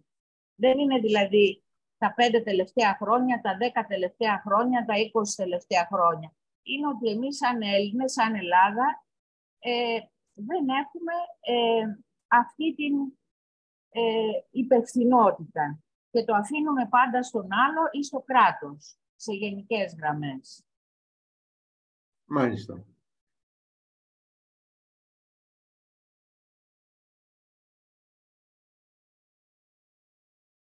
Ο κύριος Μωυσής ε, έχει το λόγο. Κύριε Μωυσή, καλησπέρα σας. Καλησπέρα και πάλι. Ε, για την ποιότητα της παρουσίασης έχω να πω ως συνήθως ε, από τον κύριο Γιαννόπουλο. Ε, συγκεκριμένο ερώτημα. Ποιος προσδιορίζει το όριο ταχύτητος με το οποίο πρέπει να κινούνται οι σιδηρόδρομοι και κατά πόσον το όριο αυτό προσδιορίζεται και ανάλογα με την ποιότητα τα συστήματα αυτοματισμού που υπάρχουν σε κάθε σημείο.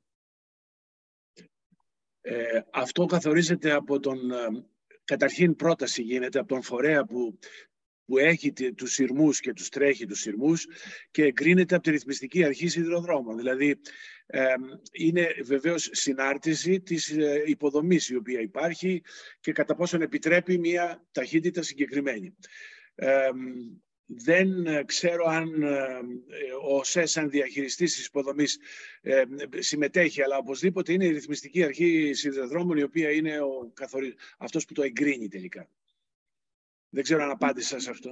Στο ένα θέμα ότι είναι ο αρμόδιος, αλλά κατά πόσο ανάλογα με την ποιότητα ανάλογα με την ποιότητα της, ε, της χάραξης, της υποδομής. Ε, της στη συγκεκριμένη περίπτωση που είχαμε το ατύχημα, υπήρχε, έπρεπε να υπάρχει κάποιο διαφορετικό όριο κατά την άποψή σας; Όχι, μα δεν υπήρχε θέμα ε, ε, υπερβολικής ταχύτητας εδώ. Ήταν θέμα με τοπική σύγκρουσης. Η ταχύτητα δεν έπαιξε ρόλο. Έπαιξε ρόλο φυσικά, αλλά δεν ήταν εκτροχιασμός. Αυτό θέλω να πω. Ήτανε ε, δεν ξέρω με την ταχύτητα, η ταχύτητα ε, που κινείται η επιβατική αμαξοστία ήταν 160 χιλιόμετρα. Αλλά αυτό είναι πληροφορίες που βλέπω και εγώ στον τύπο. Δεν είμαι... Αυτά θα τα δώσει όλα η Επιτροπή Εμπειρογνωμόνων, η οποία θα βγάλει το, το πόρισμα. Αλλά ήταν 160 χιλιόμετρα. Και 160 χιλιόμετρα δεν είναι μεγάλη ταχύτητα για ένα σιδηροδρόμο.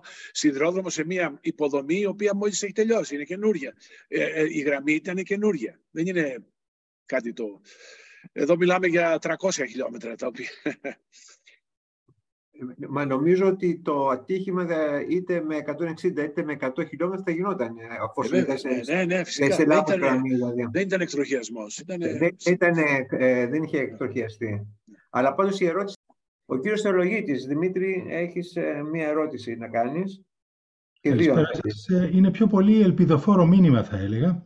Ε, πρώτον, να ευχαριστήσω τον κύριο καθηγητή για την άψογη ε, παρουσίαση, η οποία μας θύμισε τα βασικά στοιχεία περιοδικής ασφάλειας και περί των κανονιστικών διατάξεων για την οδική ασφάλεια, που όπως είπατε οι περισσότερες ε, προέρχονται από την Ευρωπαϊκή Ένωση και έχουν ιστορία δεκαετίας.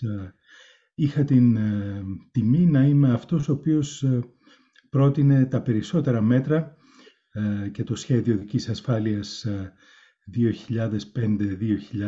ε, το οποίο έβαλε σαν στόχο τη μείωση στο μισό των θανάτων από οδικά δυστυχήματα.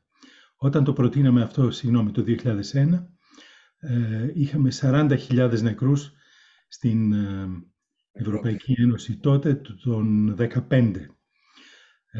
Το 2021 φτάσαμε τους 21.000. Δηλαδή, το στόχο μας για τους 15 τον πετύχαμε και μπορώ να πω ότι ήταν και το κορύφωμα της ε, ε, δικής μου καριέρας, διότι τότε ξεκινήσαμε τις, ε, όλες τις νομοθετικές πράξεις για την ασφάλεια των αυτοκινήτων, για των οχημάτων, για την ασφάλεια των υποδομών, για την εκπαίδευση των οδηγών, τις διάφορες καμπάνιες, τα διπλώματα οδήγησης και, και όλα αυτά. Ε, επιπλέον, μια που μιλήσαμε και για ε, αυτόνομα οχήματα, αυτό το οποίο είναι σημαντικό είναι ότι αυτά τα οποία λέμε σήμερα δεν είναι μια ουτοπία. Όταν ξεκινήσαμε το 2000, ε, τότε με το, και με το πρόγραμμα Drive, αν θυμόσαστε, ε, να κάνουμε και ε, με πλήστα έργα τα οποία εγώ έτσι υπέγραψα όταν ξεκινήσαμε τότε, η, τα συστήματα, ε, ε, τα, τα βοηθήματα στην οδήγηση ε, φαινόντουσαν άπιαστα. Σήμερα τα βρίσκεται τα περισσότερα στάνταρ στον, στον εξοπλισμό των αυτοκινήτων και τα πιο έτσι εξωτικά, εντάξει πρέπει κανείς να πληρώσει ένα έξτρα ας πούμε για να τα βρει, αλλά τήρηση των αποστάσεων, αυτόματο φρενάρισμα, η έξοδος από, τις, από την τροχιά και όλα αυτά, η, το φρενάρισμα για τους πεζούς, όλα αυτά σήμερα είναι εν πολλής ε, στάνταρ στα αυτοκίνητα. Άρα αυτό που μας είπατε ότι στο μέλλον για τα stages, αν ε, σήμερα πολλά από τα αυτοκίνητα που πουλούνται είναι στο stage 2, άντε στο stage 3, ναι. ε, δεν υπάρχει κανένας λόγος να νομίζουμε ότι σε λίγο, δηλαδή ίσως σε 10 χρόνια ας πούμε, δεν θα είναι στο stage 4 ή και στο stage 5.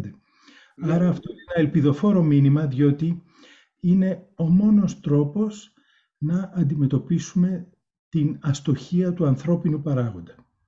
Όταν εγώ χαζεύω και δεν βλέπω που πάω ναι. γιατί ακούω τη μουσική μου, ε, το αυτοκίνητο θα με ξαναφέρει στον δρόμο μου δεν, ε, και θα βρενάρει πριν τρακάρω. Δηλαδή, είναι ε, αυτά τα πράγματα... Έχουμε φτάσει μέχρι το επίπεδο 4, το level 4 υπάρχει σε ορισμένα μοντέλα ακόμα.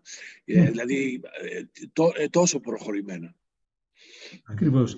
Επιπλέον δε για την Ελλάδα θέλω να πω ότι έχουμε μία εξαιρετική επιστημονική παρουσία, όχι για να κολακέψω τώρα τον κύριο καθηγητή, ε, αλλά το Ινστιτούτο της Θεσσαλονίκης, ε, το Εθνικό Μετσόβιο Πολυτεχνείο, ε, ο οργανισμός Πάνος Μιλωνάς, το Ινστιτούτο Δικής Ασφάλειας Μιλωνάς, είναι παραδείγματα για την Ευρώπη και συνέχεια βραβεύονται για την ε, συμβολή τους ε, στην οδική ασφάλεια σε ευρωπαϊκό και σε παγκόσμιο επίπεδο από τη UNECE ε, στη Γενέβη, η οποία έχει αναλάβει και την ευθύνη για την οδική ασφάλεια παγκοσμίως. Δηλαδή, έχουμε όλες τις σωστές δυνατότητες και επιπλέον νομίζω ότι και οι αρχές σιγά σιγά αρχίζουν και ξυπνάνε και ε, ακολουθούν ε, ε, π.χ. το, σχέδιο, το στρατηγικό σχέδιο της ασφάλειας για το 2030. Αυτά είναι σταθμοί και σιγά σιγά θα φτάσουμε εκεί πέρα. Αυτό απλά να σας πω ως ένα ελπιδοφόρο μήνυμα για την οδική ασφάλεια στο μέλλον. Ευχαριστώ. Να, να, να συμπληρώσω κάτι ότι ε, οι, τα level μπορούν, να, μπορούν να, να αλλάζουμε πολύ εύκολα στο αυτοκίνητο, αλλά κάποια στιγμή, από ό,τι κατάλαβα, ε, για να περάσουμε από το 4 στο 5 ή το 5 στο 6, πρέπει να υπάρχουν και υποδομές. Δηλαδή, αν το αυτοκίνητο μπορεί να, να ανέβει level, ε, οπότε κάποιο, αγοράζεις ένα, ένα αυτοκίνητο Mercedes, το Toyota κλπ. μπορεί να έχει από το 3 στο 4, αλλά από, το, από ένα level και μετά πρέπει να υπάρχουν και υποδομές γύρω-γύρω ώστε να μπορέσεις να ξεπεράσεις. Δηλαδή, κάποια στιγμή θα υπάρξει ανα, αναγκαστικά η, επέμβα, η κρατική επέμβαση για να μπορέσουμε να, να φτάσουμε στο, σε ανώτερα level. Ε, να, συμπληρώσω, να συμπληρώσω όχι μόνο οι υποδομές. Το, το δυσκολότερο είναι οι, οι ηθικοί κανόνες με τους οποίους θα λειτουργεί το, αυτό, το, ναι, το, ναι. το, το, όχημα σε πλήρη αυτονομία και το πώς θα διαχειρίζεται καταστάσεις ε, στις οποίες βρίσκεται και με οχήματα με οδηγό και χωρίς. Αυτό για μένα ναι, αυτό είναι το, το δυσκολότερο θέμα. Δηλαδή το ρυθμιστικό πλαίσιο, το πλαίσιο των ηθικών κανόνων που θα μπει στην τεχνητή ευφυΐα ε, για να λειτουργεί σε περιπτώσεις ατυχημάτων, ε, κινδύνων και ούτω καθεξής. Και εκεί έχουμε ακόμα πολύ δρόμο να κάνουμε. Μάλιστα. Ε, ο κύριος Παχής έχει το, το λόγο. Α, Αλέξανδρε, την ερώτησή σου. Ε, Ευχαριστούμε πάρα πολύ. Ήταν πολύ κατατοπιστική για μένα που δεν είμαι του κλάδου ε, και την εξετίμησα πάρα πολύ. Και μέσα στην ε, μειωμένη γνώση που έχω για τον κλάδο ήθελα να ρωτήσω η ρυθμιστική αρχή σιδηροδρόμων και η άλλη αρχή που είπατε για την ασφάλεια των ε, αεροπορικών και σιδηροδρομικών μεταφορών έχουν εξορισμού επικάλυψη στα καθήκοντά τους; Η ρυθμιστική αρχή σιδηροδρόμων έχει καθήκοντα επίβλεψης ασφαλείας ε, ή έχει μόνο καθήκοντα τιμολόγησης, τι θα πληρώσει ο, ο, ο operator στο, στην υποδομή κτλ. Ποιοι ήταν οι ρόλοι τους και υπάρχει χώρος για δύο οργανισμούς, ιδίως σε μια ελληνική πραγματικότητα, όπου η ρυθμιστική αρχή ε, είναι δημόσια διοίκηση, έτσι. Είναι, είναι καλύτερη από τη δημόσια διοίκηση ή χειρότερη από τη δημόσια διοίκηση; Είναι καλύτερη από το Υπουργείο Μεταφορών ή χειρότερη από το Υποτίθεται ότι είναι καλύτερη και είναι ανεξάρτητη καταρχήν. Δεν έχει καμία σχέση με τη δημόσια διοίκηση. Ε, άλλο αν στην πράξη βέβαια έχει σχέση. έχει. Ε, η απάντηση σε αυτό που θέσατε, το ερώτημα, είναι το εξής, ότι η δεύτερη αρχή που ανέφερα, που είναι για τα αεροπορικά και σιδηροδρομικά, όπως λέω, ο εθνικός φορέα λοιπά, δεν έχει ακόμα συσταθεί. Συστήθηκε με νόμο ε, στις αρχές του έτους και υποτίθεται ότι πρέπει να έχει υλοποιηθεί μέχρι τον Ιούνιο του 2023. Δεν πρόκειται να έχει υλοποιηθεί. Βάλτε του 24 και να είμαστε ευτυχείς.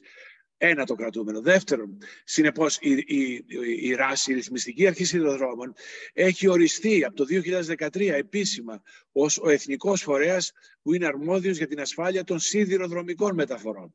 Συνεπώς, προς το παρόν δεν υπάρχει θέμα επικάλυψης. Είναι η ΡΑΣ και αυτή για τους σιδηροδρόμους είναι μόνο αυτή και μόνο αυτή. Στο μέλλον θα υπάρξει θέμα, όπως το είπατε, επικάλυψης και φαντάζομαι ότι θα προσδιοριστεί αυτό με κάποια νομοθετική ρύθμιση. Η Δέσποινα Παπακίδου, η πρόεδρος μας. Δέσποινα, έχεις το λόγο. Καλησπέρα σας. Ευχαριστώ. Ευχαριστώ πάρα πολύ για όλη τη συζήτηση. Επειδή μένω στην επαρχία και μένω κοντά στην παλιά Εθνική Οδό Κορίνθου Πατρών. Μέσα λοιπόν σε αυτόν τον δρόμο κυκλοφορούν πάρα πολλά φορτηγά για να παρακάμψουν τα διόδια του ζευγολατιού. Ε, δεν βρίσκεις πολλές φορές άκρη μεταξύ ε, περιφέρειας, κράτους που είναι το Υπουργείο Συγκοινωνιών και Δήμων. Ε, υπάρχει μία ταχύτητα 50 χιλιόμετρων που κατά τη γνώμη μου είναι τεράστια. Πρώτον γιατί δεν τηρείται, δεύτερον γιατί σε ένα κομμάτι στο Λέχιο που μένω εγώ υπάρχει, υπάρχουν δύο σχολεία.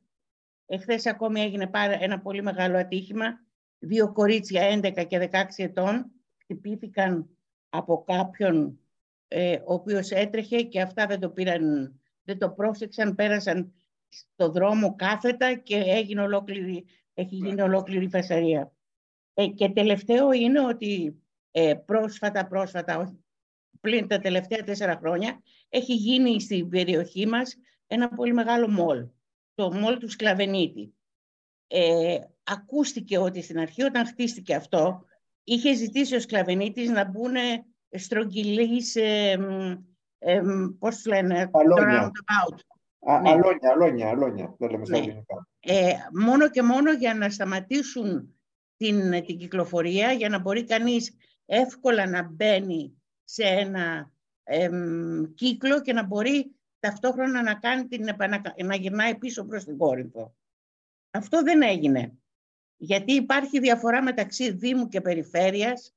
Δεν υπάρχει κάποιος φορέας ο οποίος να επιβάλλει για αυτή την κατασκευή και το απλούστερο που γίνεται αυτή τη στιγμή είναι αυτοκίνητα τα οποία βγαίνουν αντί να προχωρήσουν κατευθείαν 500, 500 μέτρα κατέβουν κάτω από τη γέφυρα και να περάσουν ε, για να γυρίσουν ανάποδα πάλι να να γυρίσουν προς την Κόρινθο, συνεχί, βγαίνουν κάθετα στο δρόμο, με αποτέλεσμα να, να κινδυνεύουμε ανα πάσα στιγμή με πολύ σοβαρότερα ατυχήματα.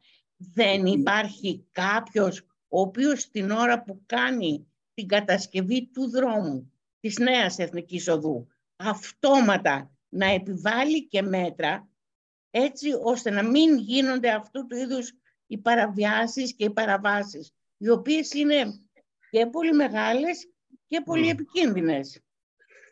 Ε, δυστυχώς υπάρχει ε, επικάλυψη αρμοδιοτήτων. Ε, εφόσον ο δρόμος είναι εθνικός, αρμόδιος είναι το Υπουργείο, το αρμόδιο Υπουργείο Μεταφορών. Εφόσον ο δρόμος είναι περιφερειακός, είναι η περιφέρεια.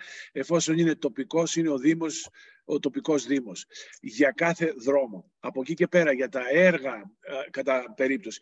Γιατί, κατά τη γνώμη μου, δεν είναι θέμα δημιουργίας νέων φορέων και άλλου ένα φορέα ο οποίος θα επιβάλλει κάτι ή θα συντονίσει κάτι. Γιατί ε, στη, στην εμπειρία μου τουλάχιστον αυτό το πράγμα δεν έχει δουλέψει στην Ελλάδα.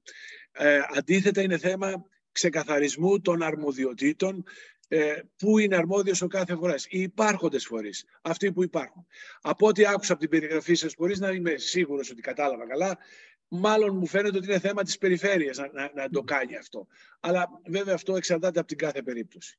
Πάντως θα ήμουν εγώ εναντίον μιας έτσι ε, ε, ε, ελαφρά την καρδία πρότασης να γίνει ένας φορέας να κάνουμε αυτό. Να κάνουμε έναν άλλο φορέα να κάνει κάτι άλλο. Διότι καταλήγουμε στο να έχουμε πασπερμία φορέων που ο καθένας επικαλύπτει.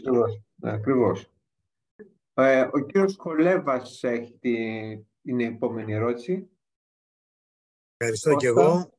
Ε, να συγχαρούμε τον καθηγητή μας, τον κύριο Γιαννόπουλο, γιατί με μία ανάσα μίλησε μία ώρα συνεχώς για ένα τόσο ευρύ θέμα, ένα τόσο μεγάλο θέμα. Η ερώτησή μου, αν ακούγεται, αν ακούγουμε καλά, ναι. ε, είναι συνέχεια των παρατηρήσεων του Δημήτρη του Θεολογίτη και της, γεια σου Βίκη, της, της φοιτήτριάς μου, της Βίκης, της Αργυράκη, ότι μας είσαστε και, εσείς φοιτητής μου. ναι, ναι, είμαστε συγκοινωνιολόγος. Μόλις το έλεγα στο γιο μου Από την άλλη ναι. πλευρά. Ναι, κύριε Γιαννόπουλε. Τι πάτε. Λοιπόν, ε, να πούμε λίγο ότι έχουν γίνει προσπάθειες για το θέμα της πρόληψης. Το πολύ νωρίς που δεν το ξεκινήσαμε καθόλου. Λέμε τα νούμερα, λέμε τα δυστυχήματα, τους δείκτες θανάτων. Κάθε μέρα οι εφημερίδες μας τρελαίνουν με το ποιο σκότωσε ποιον και πήγε να περάσει το παιδί και οι παππούς με το...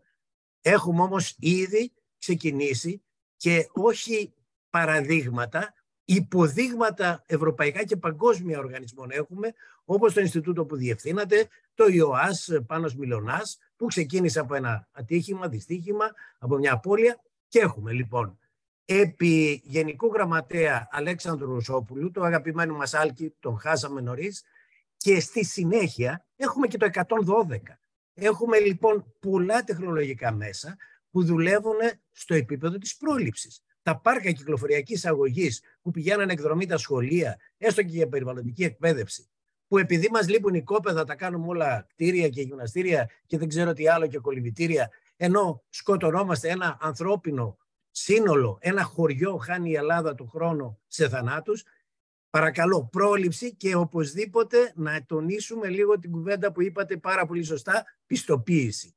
Όχι μόνο ναι. πιστοποίηση οχημάτων, πιστοποίηση αρμοδίων και αναμροδίων και υπευθύνων. Ευχαριστώ πάρα πολύ. Και σε αυτό το θέμα της πιστοποίησης ε, έχουμε μείνει πάρα πολύ πίσω, πάρα πολύ πίσω.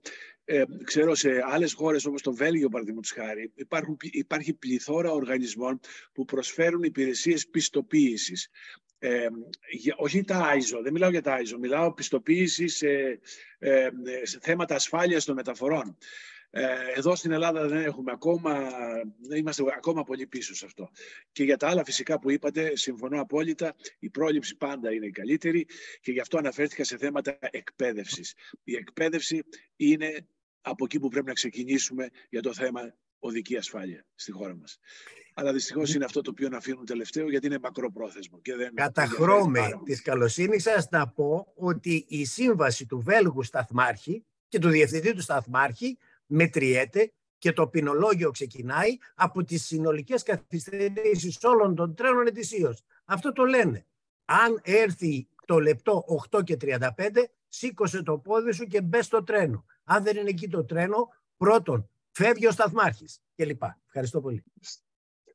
Ε, ε, το τε, τελευταία ερώτηση από την κυρία Δώρα Ζησιμοπούλου. Καλησπέρα σας. Έχετε το λόγο. Καλησπέρα. Ζησοπούλου. Ακόμα μία καλησπέρα στην παρέα, δεν πειράζει. Από ακόμα μία παλιά φοιτήτρια του κυρίου Γιαννόπουλου. Πάντα χαίρομαι που, που σας βλέπω, κύριε Γιαννόπουλε. Ε, καλά. Ούσα συγκοινωνιολόγος αρκετά χρόνια πια και με τα θέματα της οδικής ασφάλειας. Ήθελα να ρωτήσω κάτι από την πολύ μεγάλη εμπειρία σας σε σχέση με το συγχωρητικό περιβάλλον, όταν μιλάμε για την οδική ασφάλεια στις οδικές υποδομές. Έχει πάνω από μια δεκαετία, αν δεν κάνω λάθος, που οι τάσεις, γνωρίζοντας πια ότι ο άνθρωπος είναι ο βασικός παράγοντας για τα ε, οδικά τροχαία ατυχήματα, είναι να, να φτιάχνουμε ένα περιβάλλον το οποίο ακόμα και να κάνει το λάθος ο οδηγός, να, να τον συγχωρεί ώστε να μην είναι ε, θανατηφόρο, να μην είναι τραγικά, τραγικές οι επιπτώσεις. Αυτό είναι το συγχωρητικό περιβάλλον. Ήθελα να μάθω κατά πόσο, πόσο γνωρίζετε, ε, με τα safety audits που γίνονται σίγουρα στην Ευρωπαϊκή Ένωση και έχουν αρχίσει δεν ξέρω αν έχουν ολοκληρωθεί στην χώρα μας, σίγουρα γίνονται τέτοιες προσπάθειες.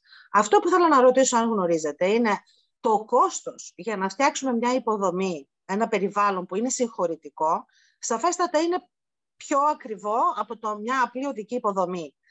Ε, γνωρίζουμε κατά πόσο επιπλέον αυξάνει το κόστος ενός χιλιόμετρου μιας μέσης οδού ε, το να φτιάξεις μια υποδομή κατά αυτόν τον τρόπο και ενδεχομένως αυτός είναι ο λόγος που οι, οι αρμόδιοι φορείς κατά τόποι περιφέρειες ή μη δήμοι, όποιος είναι αρμόδιος, να αποφεύγει να το κατασκευάζει. Νομίζω καταρχήν ε, να πω ότι τα safety audits τα οποία καθιερώσαμε εν πολύ στη δεκαετία του 2000 ξεκίνησαν όλα αυτά. Ε, να αναφέρω και το όνομα του συναδέλφου του Νίκου του Ηλιού, ο οποίος είχε κάνει πολλή δουλειά σε αυτό το θέμα. Ε, είναι, ε, είναι κάτι το οποίο σχεδόν είναι στάνταρ τώρα, ένα, σαν συστατικό ασφάλεια στις, στις μελέτες των νέων, των νέων αυτοκινητοδρόμων και των κατασκευών του, τους στήριου, δηλαδή γέφυρες κτλ. δεν έχω στοιχεία πόσο αυξάνει το κόστος ε, τέτοιου είδους, αν θέλετε, παρεμβάσεις λόγω των safety audits. Έχω την εντύπωση ότι δεν είναι μεγάλο και σε οποιαδήποτε περίπτωση ε, επαναλαμβάνω και πάλι ότι κονδύλια για την κατασκευή έργων υποδομών μεταφορών και σιδηροδρομικών και οδικών στη χώρα δεν ελείπουν, υπάρχουν και νομίζω ότι δεν θα ήταν αυτό ένας ανασταλτικός παράγον. Πάντα κολλάμε στο θέμα της αναγνώρισης της αξίας ορισμένων πραγμάτων όπως αυτό που πολύ σωστά αναφέρατε. Και το πόσο, αν θέλετε, λαμβάνονται στις αποφάσεις, τους δίνουν βαρύτητα και προτεραιότητα που πρέπει. Ε, αυτό, αυτό θα ήταν μια, η απάντησή μου σε αυτό που πολύ σωστά θίξετε και χαίρομαι και εγώ που σας βλέπω. Μάλιστα.